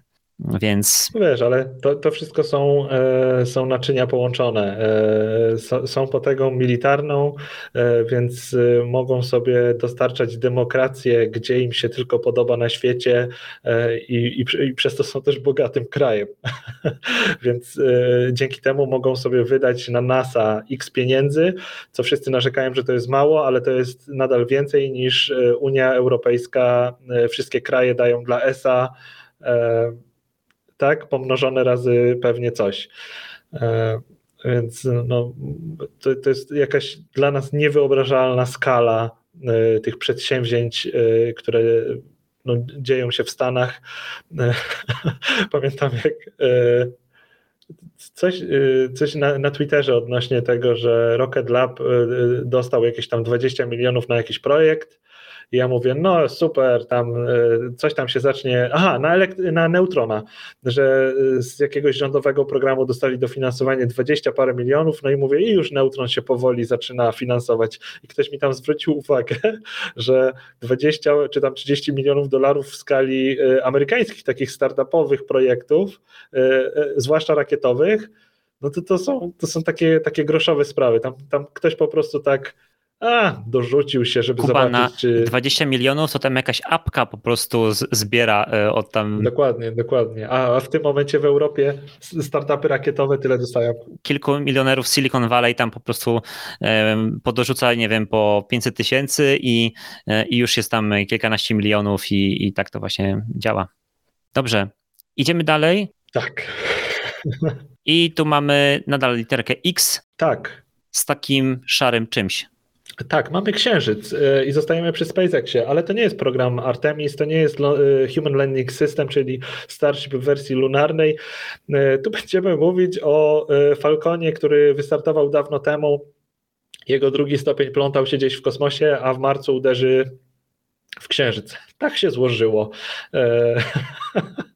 E, no, przyszedł w styczniu taki news, który e, wydawać by się mogło, można by pominąć, ale jest to też ciekawa e, okazja taka naukowa, bo w styczniu wykryto, ustalono, że Falcon, który wystartował w 2015 roku z misją Deep Space Climate Observer, obserwatory, czyli z, z takim satelitą obserwacyjnym, który jest w punkcie L1 układu Ziemia-Słońce, czyli jest na drodze E, między Słońcem a Ziemią i jakby od strony Słońca przygląda się Ziemi cały czas, e, no to to zostało e, wyniesione przez Falcona i ten drugi stopień, który zwykle powinien być zdeorbitowany i wpaść na przykład, nie wiem, do Oceanu Indyjskiego, no po takiej misji no nie jest już w stanie czegoś takiego zrobić. Jest już ma e, jakby za wysoko e, i wyhamowanie go jest niezwykle trudne, więc e, takim drugim stopniom rakiet, górnym stopniom rakiet pozwala się, no nie wiem, albo wejść na orbitę wokół słoneczną, albo w jakiś inny sposób się je stara zabezpieczyć. Akurat, no nie wiem, coś może poszło nie tak z tym Falconem, bo on sobie e, przez te lata krążył e, w okolicy Ziemi i Księżyca. No i wychodzi na to, że teraz estymuje się, że 4 marca e, gdzieś po południu naszego czasu uderzy w Księżyc. Niestety od strony tej drugiej Księżyca gdzieś tak jakoś na równiku uderzy i no, wielkie mi coś, nie? To uderzy, dobra jest. No, nie, nie pierwsza i nie ostatnia rzecz, którą NASA rozbiło e, na Księżycu, tylko to będzie o tyle spoko okazja, że e, no jakby parametry masowe tego drugiego stopnia są znane, e, wokół Księżyca krąży trochę sąd, więc teraz się wszyscy ustawiają, żeby być w tym czasie nad tym miejscem, żeby można było jakby sprawdzić naukowo, jaki krater powstanie, co się stanie, bo zawsze jest to fajna okazja do, do przeprowadzenia jakichś, jakichś pomiarów. E, e, na przykład w programie Apollo e, zostawiało się sejsmometry chyba na powierzchni Księżyca, a potem któreś stopnie Saturnów rozbijano o, o Księżyc i te sejsmometry dokonywały pomiarów. Tutaj akurat jest E, orbiter NASA i chyba indyjski orbiter, e, które mogą potencjalnie wtedy ustawić się tak, żeby e, zbadać miejsce uderzenia, a być może nawet być dokładnie w chwili uderzenia, żeby nagrać to uderzenie i powstawanie kratera, krateru, przepraszam. Tutaj e, Castiel napisał, e, czyli i tak SpaceX wyląduje na Księżycu przed 2024 i to Falconem. dokładnie, dokładnie tak. I to, to jest chyba nawet, e, napisałeś ten komentarz tak jak jeden z artykułów anglojęzycznych, że SpaceX będzie wcześniej na Księżycu niż program Artemis. tak, będą Falconem. Spoko. Po, podobna rzecz była w 2009 roku, tylko y, to już celowo wycelowano, e, celowo wycelowano. Mhm.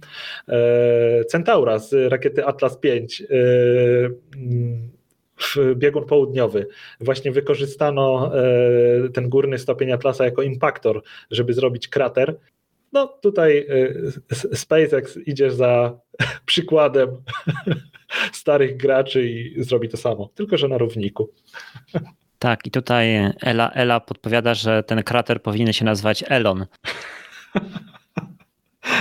No, zobaczymy. Zobaczymy. Dobrze, czyli co? Lecimy dalej, Kuba, tak? Mhm, tak, możemy iść. I tutaj mamy literkę A, space A, jak Artemis 1 i też jak Alexa, bo nadal pozostajemy przy, przy mm, Księżycu.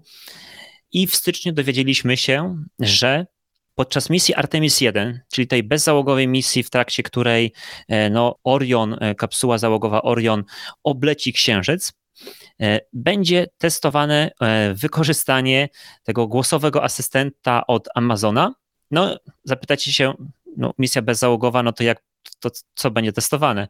No oczywiście tutaj na tym zdjęciu widzicie taki fantom, w, który, w którym będą też czujniki, ale oczywiście też inne będą mm, systemy i e, będzie takie jakby w, w centrum kontroli misji e, będą też tacy e, wirtualni astronauci, którzy właśnie temu głosowemu asystentowi będą wydawać jakieś tam polecenia, komendy i będzie testowane, czy na przykład taki właśnie głosowy sposób no, zarządzania statkiem kosmicznym, e, pytania się o pewne jego parametry, czy to jest coś, co w prawdziwej misji kosmicznej mogłoby e, się naprawdę przydać, tak? Co ciekawe, to jest tak, że za ten projekt e, zapłacił Lockheed Martin. Lockheed Martin jest głównym wykonawcą właśnie Oriona.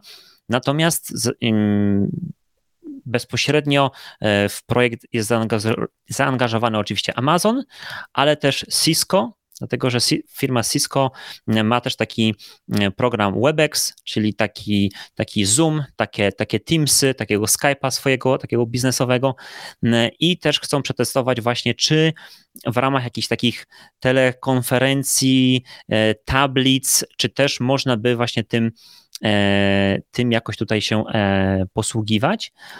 E, no i możecie się zapytać, no dobrze, ale no po co, po co coś takiego, tak? No przecież będą mieć różne te e, kontrolki, e, komputery i tak dalej. No ale oczywiście wiadomo, że jakby w, w nieważkości do pewnych rzeczy jest trudniej dotrzeć, a tak głosowo byłoby prościej i też tutaj twórcy tego, twórcy tego eksperymentu, projektu mówią, że no taki statek kosmiczny to tak naprawdę no to tonie w danych. Po prostu jest tyle czujników, tyle różnych parametrów i statek kosmiczny tonie w danych, a jednocześnie e, astronauci są głodni tych informacji, tak?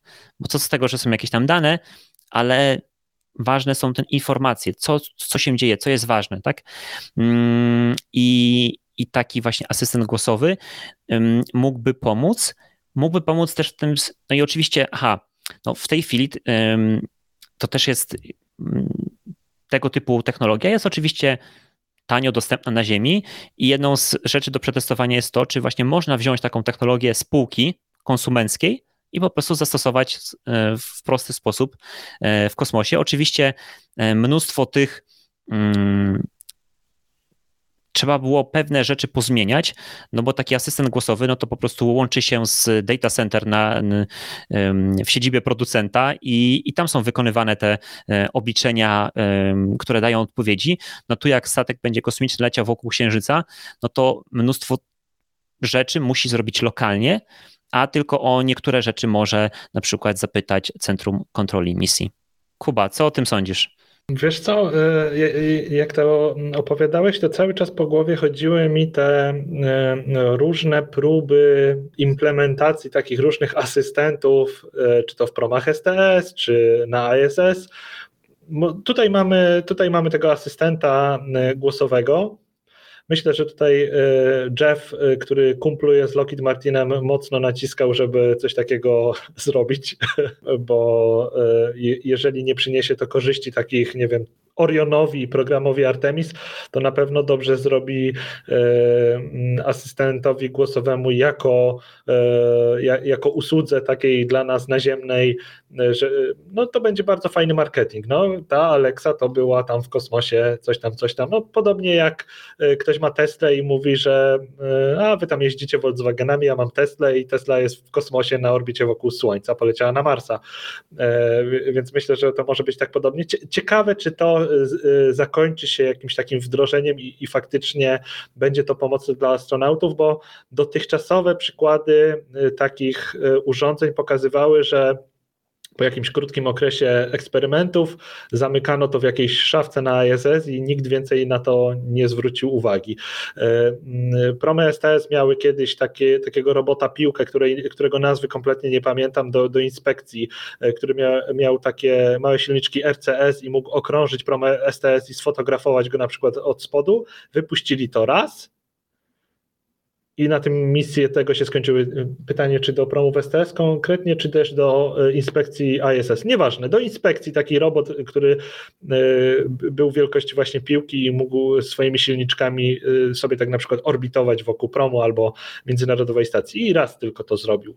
Na pokładzie ISS było też mnóstwo takich robotów, jakichś takich sześcianów, które miały takie wiatraczki, żeby w tym powietrzu na, na ISS móc, móc się przemieszczać, nawet niektóre miały wyświetlacze takie, żeby można było im narysować twarz i mogły się uśmiechnąć do astronauty i, i y, astronauta coś do nich powiedział ej, opowiedz mi dowcip, to, to on tam, znaczy teraz już przesadzam, bo to, to miało być wsparcie takie różnych badań naukowych, e, ale po takiej krótkiej fazie eksperymentu, żeby zobaczyć, czy to zadziała, e, gdzieś to odkładano i, i, i nie, wracano, nie wracano do tego.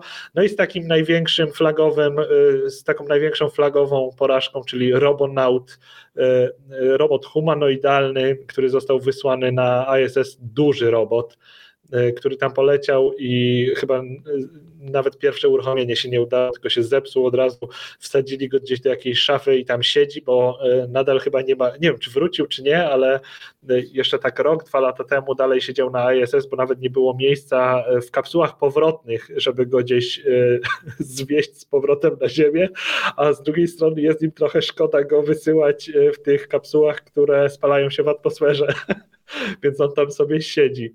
Ale wiesz, y, ten, ten Robonaut to jest ciekawy przykład, ale pamiętam, że on, on wyskakuje często, jak się właśnie coś tam e, googla za właśnie e, Space Robotics i tak dalej, no to właśnie ten, ten Robonaut, który jest po prostu takim klockiem, który no, tam poleciał, jest fotogeniczny, i, i nic tak, tak dużo nie robił. Natomiast już odkładając śmieszki na bok, no to wiesz, po prostu jest wiele projektów naukowych, tak, które są rozwijane, rozwijane, później właśnie polecą w ten kosmos, bo to jest jakby ich sprawdzenie, czy to ma sens, czy nie ma, a później może się okazać po prostu, że albo nie ma, albo, albo nie ma potrzeby naprawdę, że okej, okay, jakby to takie nice to have, ale nie jest to takie coś bardzo potrzebnego.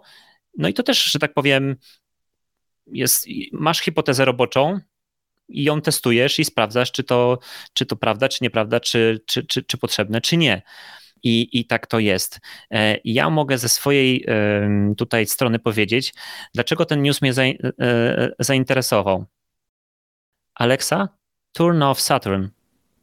Okej. Okay. Więc e, ja po prostu posiadam taki gadżet, i to jest fajny gadżet. No tak, nie, nie steruję nim statkiem kosmicznym. Przydaje się do, e, do pewnych rzeczy. No, nie mówi, nie, muszę używać angielskiego, więc też jeszcze go sobie ćwiczę i tak dalej.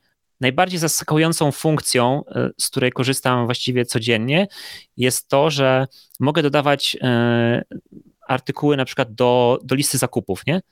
Czy gdzieś tam zaglądam sobie, zaglądam do lodówki albo coś tam, o, jajka się skończyły, no to trzeba dodać, nie? I po prostu ciach i od razu, mm, e, od razu e, mam listę zakupów uzupełnioną w, w tym momencie, kiedy myślę o tym, że czegoś nie ma na przykład, tak?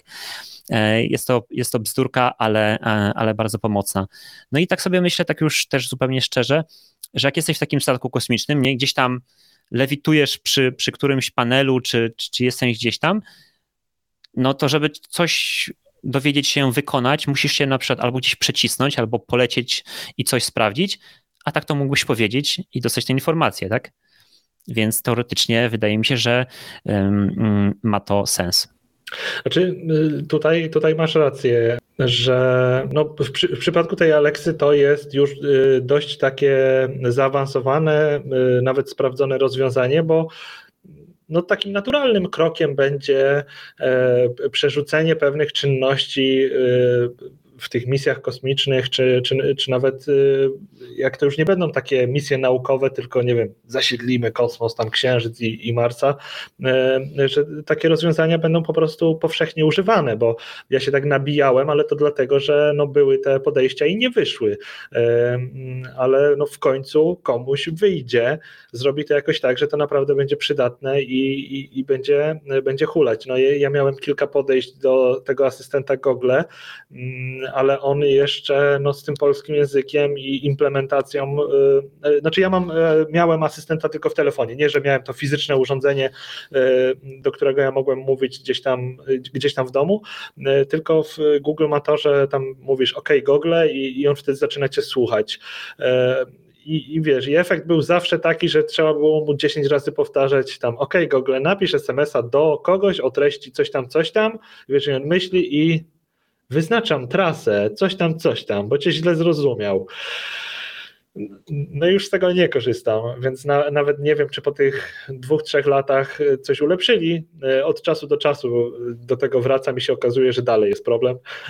Znaczy wiesz, na pewno rozpoznawanie to, mowy to jest jedna sprawa, ale no też my mamy trudniej, e, bo nie jesteśmy native speakerami, a astronauci przyszli raczej, raczej e, będą. Mm, to jest jedna sprawa. Dwa, są pewnego rodzaju use cases, nie? Na przykład ja mam od wielu lat iPhone'a, ale w ogóle nie używam Siri, bo jakoś jak już mam tego iPhone'a w ręku, no to sobie szybciej to wyklikam, jakby nie widzę takiego, może ktoś tego używa i, i, i to jest super, ale ja dla siebie nie zauważyłem takiego przypadku, w którym mi, mi by naprawdę to pomagało, tak? Natomiast taki głośniczek, który gdzieś tam sobie e, stoi i ja mogę do niego powiedzieć, mogę e, poprosić o newsy, mogę mm, włączyć sobie muzykę ze Spotify'a, tą listę zakupów, e, włączam, wyłączam sobie światła, no to jest już totalne lenistwo, ale no cóż, trzeba się do tego przyznać, tak, że na przykład wiesz, leżysz sobie w łóżku, E, chcesz mm, e, już iść spać, bo tam, nie wiem, czytałeś sobie książkę czy coś takiego, no i tak strasznie ci nie chce ci się wstać i wyłączyć tego światła. Tutaj mówisz ciach i, i, i już jest wyłączone, tak? Więc e, to jest super. No i myślę, że na takim statku kosmicznym znajdzie się więcej jeszcze takich mm, e, use case'ów naprawdę e, praktycznych.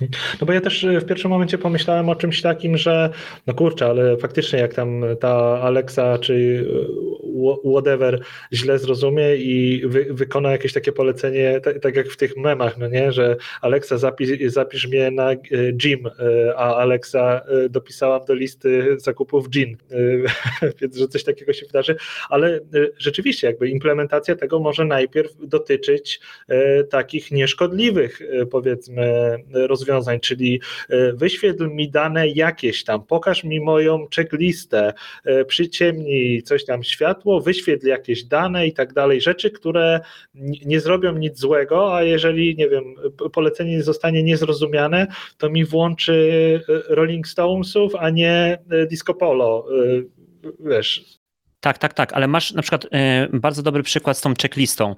Nie wiem, czy jak zauważyłeś, że czasami właśnie jak przed astronauci coś robią na stacji kosmicznej, to zwykle mają przy sobie iPada czy jakiś inny, inny tablet, no i i coś tam robią, nie wiem, wkładają jakieś próbki, wykładają i ten tablet tak albo gdzieś tam im, im wisi, czasami im odleci, albo przypinają sobie na rzepy do spodni e, i, i, i tak dalej, nie? A tutaj gdyby, gdyby mieli takiego asystenta, no mogli next step, next step, nie? Na przykład i ten asystent by im mówił, co mają następnie zrobić na przykład. Ciekawe, ciekawe. No jak już to poleci, bo, bo to w Artemis 1 ma lecieć już, czy... Tak. A, no to się uwinęli. Znaczy chodzi mi o umieszczenie tego na pokładzie Oriona, że się uwinęli, bo to, że Orion i SLS są lata po tym, to, to wszyscy wiedzą, e, ale że jeszcze coś takiego umieścili na pokładzie i, i jest ok, zadziwiające. Trzeba było od tego zacząć, tego newsa. No ale wiesz, już ten, nie, nie, nie chcę ten e, kopać leżącego i tak dalej, i tak dalej. Dobrze, e, lecimy dalej. Mm, lecimy dalej. Space M, czyli mini newsy. E, I ja na początek chciałem Wam pokazać, e, powiedzieć o, o, o pierwszym newsie, który naprawdę jest mini. Mianowicie e, zapowiedziano, że podczas pierwszego lotu tej nowej rakiety od ULA, Vulkan, w trakcie tego, tej, tego lotu zostanie też no, w pewien sposób oddany hołd uczczona pamięć um, twórcy Star Treka, czyli właśnie Gina Roddenberry, to jest na tym e, obrazku, to jest właśnie Jean e, i jego też żony, bo tak, podczas tej pierwszej misji mm, e, Wulkana no, będzie leciał ten lądownik księżycowy od Astrobotics, e, który się nazywa Peregrine i on wyląduje na Księżycu. I obok niego będzie też jeszcze misja, która się nazywa Enterprise Flight, no Enterprise na pewno tutaj od Star Treka oczywiście, e, którą, za którą odpowiedzialna jest taka firma Celestis. Nie wiem, pierwszy raz tak naprawdę, szczerze mówiąc, o niej słyszę, ale mam wrażenie, że będziemy słyszeć o tej firmie częściej, dlatego że mm, ta firma mm, zajmuje się, jak ona sama o sobie mówi, Space Memorial Services, tak, czyli takimi kosmicznymi usługami pamięci, tak? E, I dla, dlaczego? Dlaczego tak mówi? Dlatego, że e, na pokładzie tego, jak jednym z ładunków, o może tak to nazwijmy, jednym z ładunków będzie też, i to będzie to stanowić tą, tą misję Enterprise Flight, 150 kapsuł, kapsuł, kapsułek zawierających jakieś pozostałości, szczątki, najprawdopodobniej prochy skremowane jakichś ludzi, e, próbki DNA i wiadomości od fanów Star Treka. E, brzmi to trochę może też infantylnie i głupio, nie wiem e, co ty sądzisz Kuba na ten temat, natomiast ja myślę i wspominam o tym, bo myślę, że będziemy o tym słyszeć częściej że ludzie są w stanie zapłacić całkiem spore pieniądze, oczywiście nie tak duże jak, nie wiem, za lot na, mm, e, na orbitę czy coś takiego, ale relatywnie duże za to, że na przykład jakiś tam kilka gramów e, prochów e, kogoś sławnego albo twojej cioci, który, albo twojego wujka, kogoś tam właśnie poleci w kosmos, on ten te prochy nie wylądują na Księżycu, one po prostu sobie będą latały na orbicie wokół Słońca, ale no, takie są plany i tak. Mhm. Znaczy, ja to widzę jako dwie takie, znaczy dla, mnie się to z dwiema rzeczami po prostu kojarzy. Raz to jest e, przez to, że tutaj mamy właśnie uczczenie Star Treka, twórcy Star Treka, e, to jest to e, jakby stare rozwiązanie NASA, e, czyli musimy zainteresować opinię publiczną, e, trzeba tutaj e, znaleźć jakieś motywy wspólne, tak samo jak promy STS powstawały, to nazwano w plebiscycie Enterprise ten egzemplarz taki testowy i, i też... I Kuba, ja myślę, że, że myślę, że tutaj na tym obrazku właśnie widzimy Gina Roddenberry i z tyłu jest z tyłu jest prom kosmiczny i najprawdopodobniej prawdopodobnie jest to właśnie Enterprise. No, więc, więc to jest na tej samej zasadzie, żeby e, ludziom cały czas przypominać, że poza tym, że e, na Netflixie czy na innym Amazonie Prime widzą e, science fiction, Star Treka, Star Warsy, to że naprawdę też projekty kosmiczne się dzieją i żeby tę atmosferę podgrzewać i żeby NASA i, i, projekty kosmiczne dalej były w oczach ludzi hot, bo jak to będzie popularne, to politycy też zaczną zwracać na to uwagę i więcej pieniędzy będzie, będzie szło do, do NASA. No i, no i spoko, no i fajnie. Wiesz, tak, jakby... i tutaj tak, a tutaj wiesz, chodzi o Ula, które no nie jest jakiś, nie ma chyba zbyt wielu fanów, szczególnie jeśli porównamy to do takiej firmy z literką X na końcu. to dlatego oni się właśnie chwytają takich różnych e, marketingowych mm, e, sztuczek. Mhm. Znaczy tak, no z tym kosmosem, rakietami to jest tak, że właśnie na froncie zawsze będziesz miał tego Ilona Maska i NASA, bo to są takie marki, e, które ciągną to wszystko na całym świecie i jak Kowalskiego zapytasz, e, no tam kosmos, rakiety, to ci właśnie powie NASA, Elon Musk i ty, tyle, tyle kojarzy, no bo to się wałkuje w mediach cały czas, ale jak, jak tylko przejdziesz przez tę wierzchnią warstwę, to od razu zaczynają ci wyskakiwać Tory Bruno, Peter Beck, Astra i, i, i te inne, inne firmy i, i, to, I to są dla nas jakby równie ważni i popularni e, ludzie w naszej bańce, e, tak, tak bym powiedział. E, więc no, ja, ja, nie uważam, żeby Tory Bruno musiał jakoś walczyć, o, chociaż no, może w takiej szerokiej publiczności to faktycznie tak, czyli tutaj rzeczywiście się zgodzę. Znaczy, no, ja, ja, to widzę jako właśnie próbę zrobienia tego samego, co z tymi promami STS, że tutaj musimy jakąś ikonę popkultury y, powiązać z, z, naszym programem, żeby tutaj zyskać na popularności, a z drugiej strony też mówisz, że tych kapsułek z tymi prochami będzie o wiele więcej. No i to jest po prostu y, kolejna firma, która próbuje zrobić biznes y, z, z ludzkiego sentymentu, czyli to jest tak samo jak e, e, na Marsa można było swoje nazwisko wysłać z łazikiem Perseverance, e, tylko że to była jakby darmowa akcja od NASA, ale gdyby na łaziku był jakiś komercyjny ładunek, to na milion procent firma, która by umieszczała ten ładunek, ugrałaby to jeszcze tak, że a tam jeszcze kartę SD wsadzimy z waszymi nazwiskami, tylko 10 dolarów za, za rekord.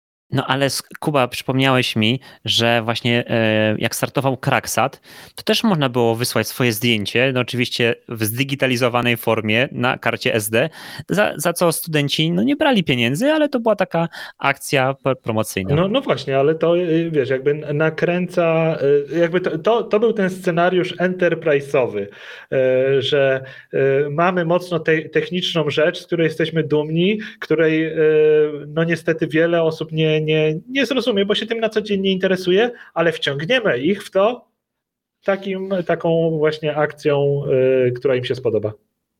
O jest, już Alicja y, nas, nam tutaj podpowiada, poleciało ich 1200. Czyli zdjęć, zdjęć na, na, na orbitę. Dobrze. Aha, jeszcze, o jeszcze jednej rzeczy. Kuba, przecież tego lata, nie, to już nie było lato, chyba już jesieni, z Blue Origin poleciał aktor William Shatner ze Star tak, Treka, tak? tak grający, tak, tak, tak, tak, tak. Mhm. grający e, w Star Trekach, więc to też była no, no, zdecydowanie no, dostał to miejsce jako, jako celebrity związane, um, celebryta związany z, z kosmosem i to też była akcja PR-owa oczywiście. Dokładnie. Żeby, żeby trochę y, zagrzać się w, w tym blasku celebryty. Dobrze, e, lecimy dalej. Drugi mini news, który chyba tak troszeczkę był niezauważony, wydaje mi się, że w tym miesiącu, mianowicie e, FTC, czyli ta e, Federalna Komisja Handlu, tak, zablokowała przejęcie Aerojet Rocketdyne, takiej firmy, przez Lockheed Martina, tą wielką korporację. O Aerojet Rocketdyne, nie wiem, czy słyszeliście, nie jest to firma właśnie na jakimś świeczniku, natomiast ona produkuje silniki do rakiet, Mm, wielu rakiet, e, nie tylko tych kosmicznych, ale też e, rakiet e, wojskowych. I po prostu ta komisja handlu stwierdziła, że no, przejęcie Aerojet Rocketdyne mogłoby być wykorzystane przez Lockheeda właśnie, aby no, wpływać na, na konkurentów, no, no to byłaby to po prostu nieuczciwa e, jakby taka kon konkurencja e, na rynku. E, co ciekawe, to przejęcie miało kosztować 4,4 miliarda dolarów, czyli całkiem niezła sumka. Mm, zostało to ogłoszone, mm, ta chęć przejęcia właśnie w 2020, 2020 roku mm, i do tej pory było jakby nazwijmy to procedowane, czy, czy może dojść do tego przejęcia, czy nie. Tutaj komentatorzy amerykańscy też za, zauważają, że teraz za administracji Bidena takie połączenie nie przeszło, ale za administracji Trumpa e, przejęcie przez Northrop Grumana firmy Orbital ATK przeszło. No tutaj taki, ta, no bo te amerykańskie wielkie koncerny zbrojeniowo kosmiczne mają taką tendencję do dołączenia się w jeszcze większe e, konglomeraty. No Lockheed Martin, e, znany też na przykład z produkcji e, myśliwców F-16, no przecież kiedyś był firmą Lockheed i był jeszcze firma Martin Marietta, jeśli dobrze pamiętam, a teraz jest Lockheed Martin. I ten Orbital ATK kiedyś był Orbital i było ATK mhm, chyba. I, się I połączyło się w jedno. Tak. I, I z jednej strony z jednej strony ma to sens, bo, bo, bo to jest tak zwana właśnie e, wertykalna integracja, coś, co jakby od samego początku SpaceX na przykład robi, tak, że robi wszystko u siebie, praktycznie wszystko, wszystko. I silnik, e, i wszystkie komponenty rakiety, a te wielkie koncerny czasami robiły tak właśnie, że na przykład, ok, my robimy rakietę, ale już nie, nie specjalizujemy się w silnikach, niech to nam zrobi Aerojet Rocketdyne. I, i przejęcie tej firmy, no na pewno by dla Lockheeda było e, korzystne, no ale może niekoniecznie dla całego, całego rynku. No bo e, to jest też tak, że ten e, Aerojet Rocketdyne jakby u nas nie jest taki znany, a na tym stoi branża rakietowa amerykańska. Znaczy tutaj SpaceX sobie wszystko po swojemu zrobił i oni jakby powstali tak całkiem na boku, ale przecież i Atlasy, które powstały u Lockheed Martina właśnie, to na drugim stopniu mają się silnik od Aerojet Rocketdyne. E, rakiety Delta, które były Boeingowe, e, na pierwszym, drugim stopniu mają rakiety od Aerojet Rocketdyne. Promy STS latały na silnikach od Aerojet Rocketdyne i nawet jak sobie spróbujecie ich zgooglać teraz i odpalić stronę internetową, to jej nie odpalicie, bo podejrzewam, że e, znaczy e, mi się nigdy nie otwiera. Na terenie Polski mi się nigdy ta strona nie otwierała. Ciekawe, czy jeżeli VPN-a jakiegoś byśmy postawili i udawali, że jesteśmy na na terenie Stanów, to może by się otworzyła. E, może to właśnie też wynikać z tego, że no jest to strategicznie e, ważna dla Stanów Zjednoczonych ich jakby takiego i bezpieczeństwa militarnego i dostępu do kosmosu ważna firma. E, I dla Lockheed Martina chyba naturalnym krokiem było, była próba przejęcia ich, bo Lockheed Martin teraz swoje rakiety pod marką United Launch Alliance sprzedaje. E, I, e, I to, że mieliby Aerojet Rocketdyne jest dla nich takim oczywistym krokiem, bo e, na przykład te rakiety boczne, które latają z Atlasami, a potem będą latać z wulkanami, są produkowane przez Northrop Grumana, czyli takiego kolejnego giganta, który kiedyś sobie po prostu wykupił tę firmę, jak ona się nazywa? Tycon Orbital ATK. Orbital ATK, tak? To oni robili te. No okej, okay, no, tak. no właśnie, no, tak. no, to nie, no to niech będzie. I myślę, że Lockheed Martin kieruje się taką zasadą, my ich my zanim, nie wiem, taki Northrop Grumman nam sprzątnie ich sprzed nosa, bo wtedy będziemy całkowicie uzależnieni od Northrop Grummana, jeżeli chodzi o, o silniki.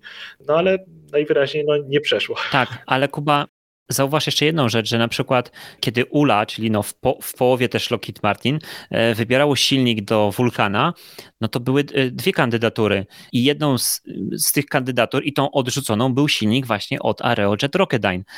I było też, e, no komentatorzy tutaj się zastanawiali, co się stanie, no teraz już wiemy, że się nie stanie, że kiedy Lockheed by kupił Aerojet Rocketdyne i zaczął robić wulkany, ale by musiał kupować silnik, tak jak uzgodnił, z e, silnik od e, Blue Origin. I to byłoby naprawdę już bardzo e, dziwne i karkołomne. No, ale teraz wiemy, że to się. No właśnie i, ciekawe, tak bo ten y, silnik finalnie powstał, że y, Aerojet y, przegrał z Blue Origin zawody na ten silnik, ale oni i tak zbudowali ten silnik, tylko potem nie mieli już kasy na kampanię testową. Ale Kuba, ja bym nie był pewien co do tego, wiesz, zbudował. Znaczy, na pewno jest projekt i tak dalej, ale mm, no, wydaje mi się, że to, to się zatrzymało na, na stosunkowo jakby takim wczesnym etapie.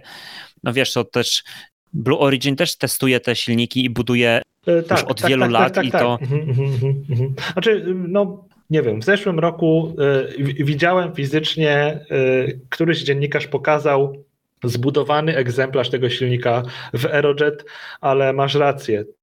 Zbudowany nie znaczy, że to da się nawet uruchomić, że to cokolwiek robi. Faktycznie, faktycznie.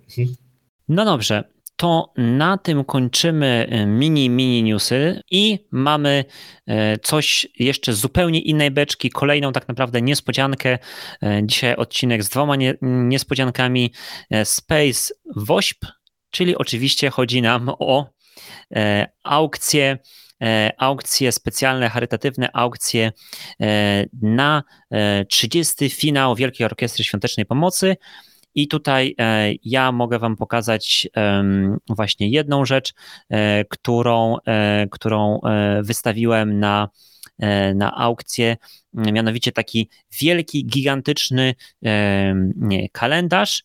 I żeby Wam pokazać, to ja mam go tutaj. I on jest naprawdę gigantyczny, bo to jest rozmiar A, A2 więc to jest po prostu gigant e, z niesamowitymi właśnie zdjęciami e, Ziemi. Tu jest tych zdjęć aż 13. To są wszystko zdjęcia e, satelitarne, dlatego jest właśnie kosmiczny. Tu, żeby Wam pokazać, obok jest kalendarz Kuby. To kalendarz Kuby. O, w tym kadrze jest tylko kalendarz Kuby. Wow, to jest kawał kalendarza. Więc to jest kalendarzysko. Kalendarzysko, e, nie da się go normalnie do paczkomatu wysłać, e, bo jest po prostu za, e, za duży.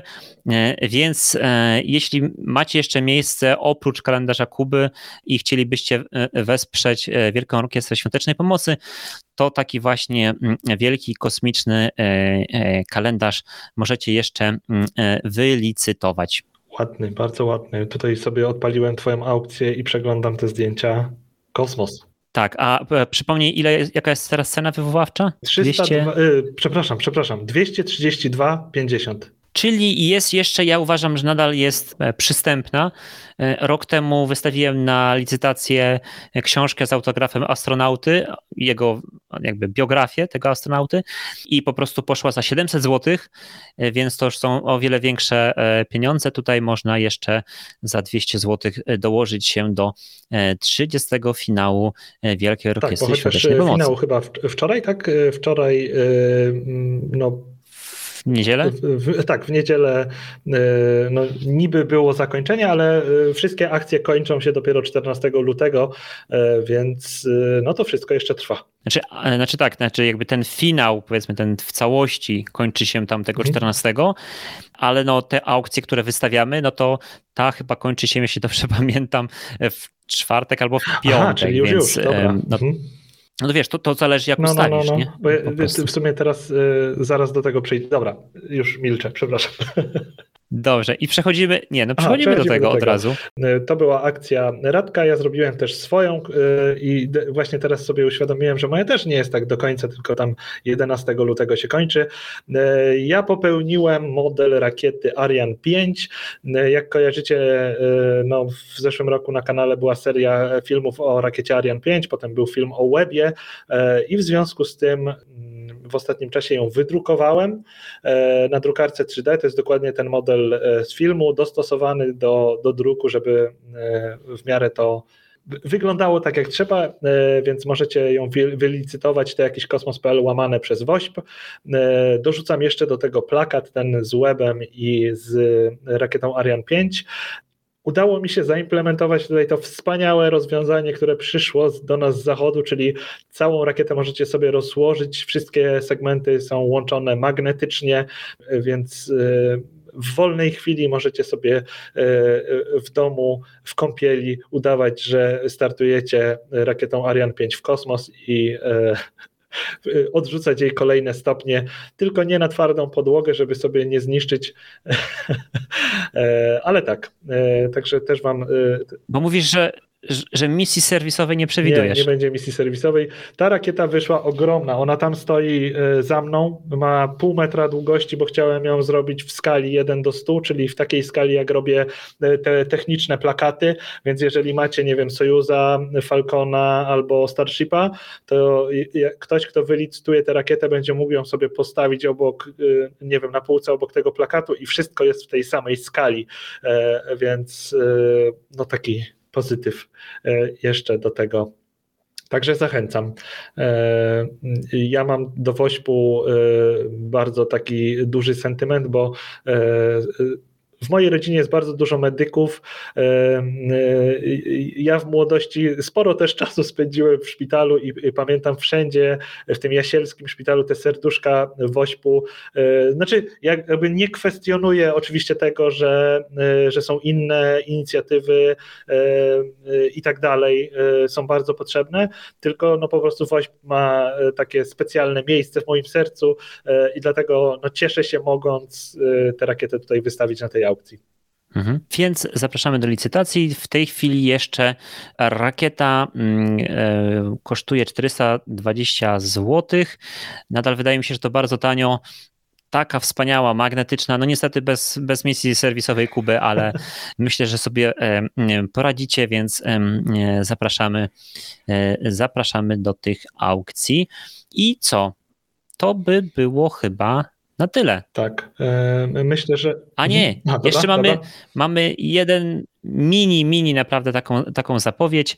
Mianowicie w lutym to się będzie działo, więc z takich ciekawych moim zdaniem e, newsów, więc e, w lutym będzie konferencja krajów członkowskich Europejskiej Agencji Kosmicznej.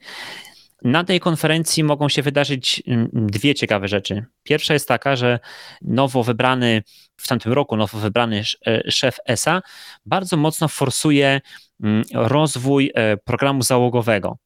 I on lobbuje za tym, żeby właśnie Europa też miała swój statek kosmiczny, e, który mogłaby wozić astronautów, bo USA mają, Chiny mają, Rosja ma, Indie będą mieć, a co z Europą? Czy my jesteśmy gorsi? No nie jesteśmy gorsi, ale oczywiście to jest decyzja polityczna, to jest decyzja związana oczywiście z, z pieniędzmi, z kasą, więc y, no, musi też y, właśnie szef ESA przekonać polityków y, do, takiego, do takiej rzeczy, no, która na pewno będzie kosztowna. Ja absolutnie nie wątpię w to, że europejski przemysł, europejskie firmy są w stanie oczywiście zbudować taki statek kosmiczny załogowy, ale no to będzie kosztować. Natomiast będzie kosztować też druga część y, y, tego, tego newsa. No mówi się o tym, że Europa niedługo ogłosi y, plany budowy swojej, swojej konstelacji Starlink, czyli tak swojej konstelacji internetu szerokopasmowego na niskiej orbicie okołoziemskiej. E, Europa lubi mieć swoje rzeczy, niezależne od innych kontynentów i państw. E, Europa ma swojego GPS-a, tak, czyli e, Galileo e, i myślę, że tutaj to, że będzie jakaś konstelacja Starlinko podobna jest bardziej pewne niż właśnie ta europejski statek kosmiczny załogowy, bo tutaj chodzi po prostu właśnie o, o niezależność. Mówi się otwarcie też, że to, że to mo, może, a, albo musi mieć też jakieś zastosowanie wojskowe, żeby Europa była niezależna od właśnie USA. Więc myślę, że na to pieniądze się znajdą. Znajdą się przez to też pieniądze na pewnie, nie wiem, Ariane 6 albo jakieś inne, e, inne rakiety i wszyscy przyklasną temu, żeby wydawać e, pieniądze na to. Kuba, zgadzasz tak, się? Tak, jak najbardziej. znaczy, cóż, cóż, mogę rzec? No, po owocach ich poznacie, zobaczymy, zobaczymy, co się będzie e, tak faktycznie działo. No, powstawała konstelacja OneWeb, e, ale teraz już jakby wypadła z naszego europejskiego zasięgu, bo wykupili to Brytyjczycy i Hindusi, e, a no, Wielka Brytania już nie jest w Unii Europejskiej, więc no, trzeba u nas w takim razie zaczynać od zera zobaczymy, jak to, jak to pójdzie. SpaceX ma te y, przewagę, że mają swoją rakietę, którą, którą mogą operować tanio i szybko e, i dlatego ta ich konstelacja e, się powiększa. E, widać konkurencyjnego OneWeba, jak idzie mu to ciężko, kiedy musi polegać na no, normalnie kupowanych startach rakietowych. A jeżeli chodzi o, o jakieś takie pomysły na loty załogowe z Europy, to myślę, że tutaj bardziej, y, jeżeli coś by się, znaczy europejskich, nie że fizycznie z Europy, to, to, to bardziej byłbym skłonny y, widzieć to tak, że y, ESA się jakoś może z Roskosmosem dogada i sojuzy załogowe by startowały z Gujany, bo coś takiego przebąkiwano i to by było technicznie łatwiejsze do ogarnięcia. I Europa już od bardzo dawna pokazuje, że na, nawet jeżeli, e, czy, czy, to dobrze, czy źle, jakby nieważne, że y, nawet jeżeli istnieją podziały z Rosją, a właśnie teraz nam się taki y, no, wyraźnie y, pojawia, to mimo takich podziałów no, Europa zawsze pod względem nauki potrafiła i tak realizować wspólne projekty ze Związkiem Radzieckim, bo wiele było sąd, które w taki sposób wysłano, mimo że jakby była żelazna kurtyna i tak dalej, więc myślę, że to bardziej w, w taki sposób by było wykonane. Wątpię, żeby, żeby e, powstał załogowy statek kosmiczny europejski ale kto wie, no, bardzo chciałbym się mylić. E, widać trend e, też w startupach rakietowych europejskich, że w końcu pieniądze zaczęły no tak kapać e, do startupów rakietowych. No nie idą może strumieniem tak jak w Stanach, ale, ale kapie tym, tym małym startupom.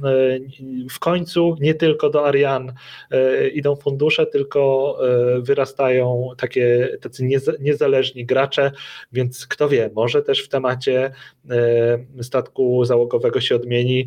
No powstawał ten Hermes przy okazji właśnie a propos Ariane 5. Yy, dlatego ta rakieta jest taka ciężka i, i wielka, bo miała wynosić mały europejski prom, który no nie doczekał się swojego debiutu i yy, możliwości Ariane zostały zagospodarowane w inny sposób.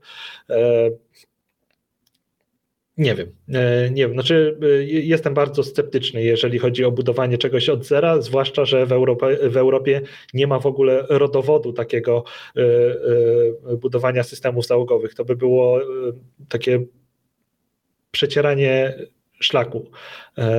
A, a ESA i no nie jest na tyle majętna, żeby sobie na coś takiego pozwolić.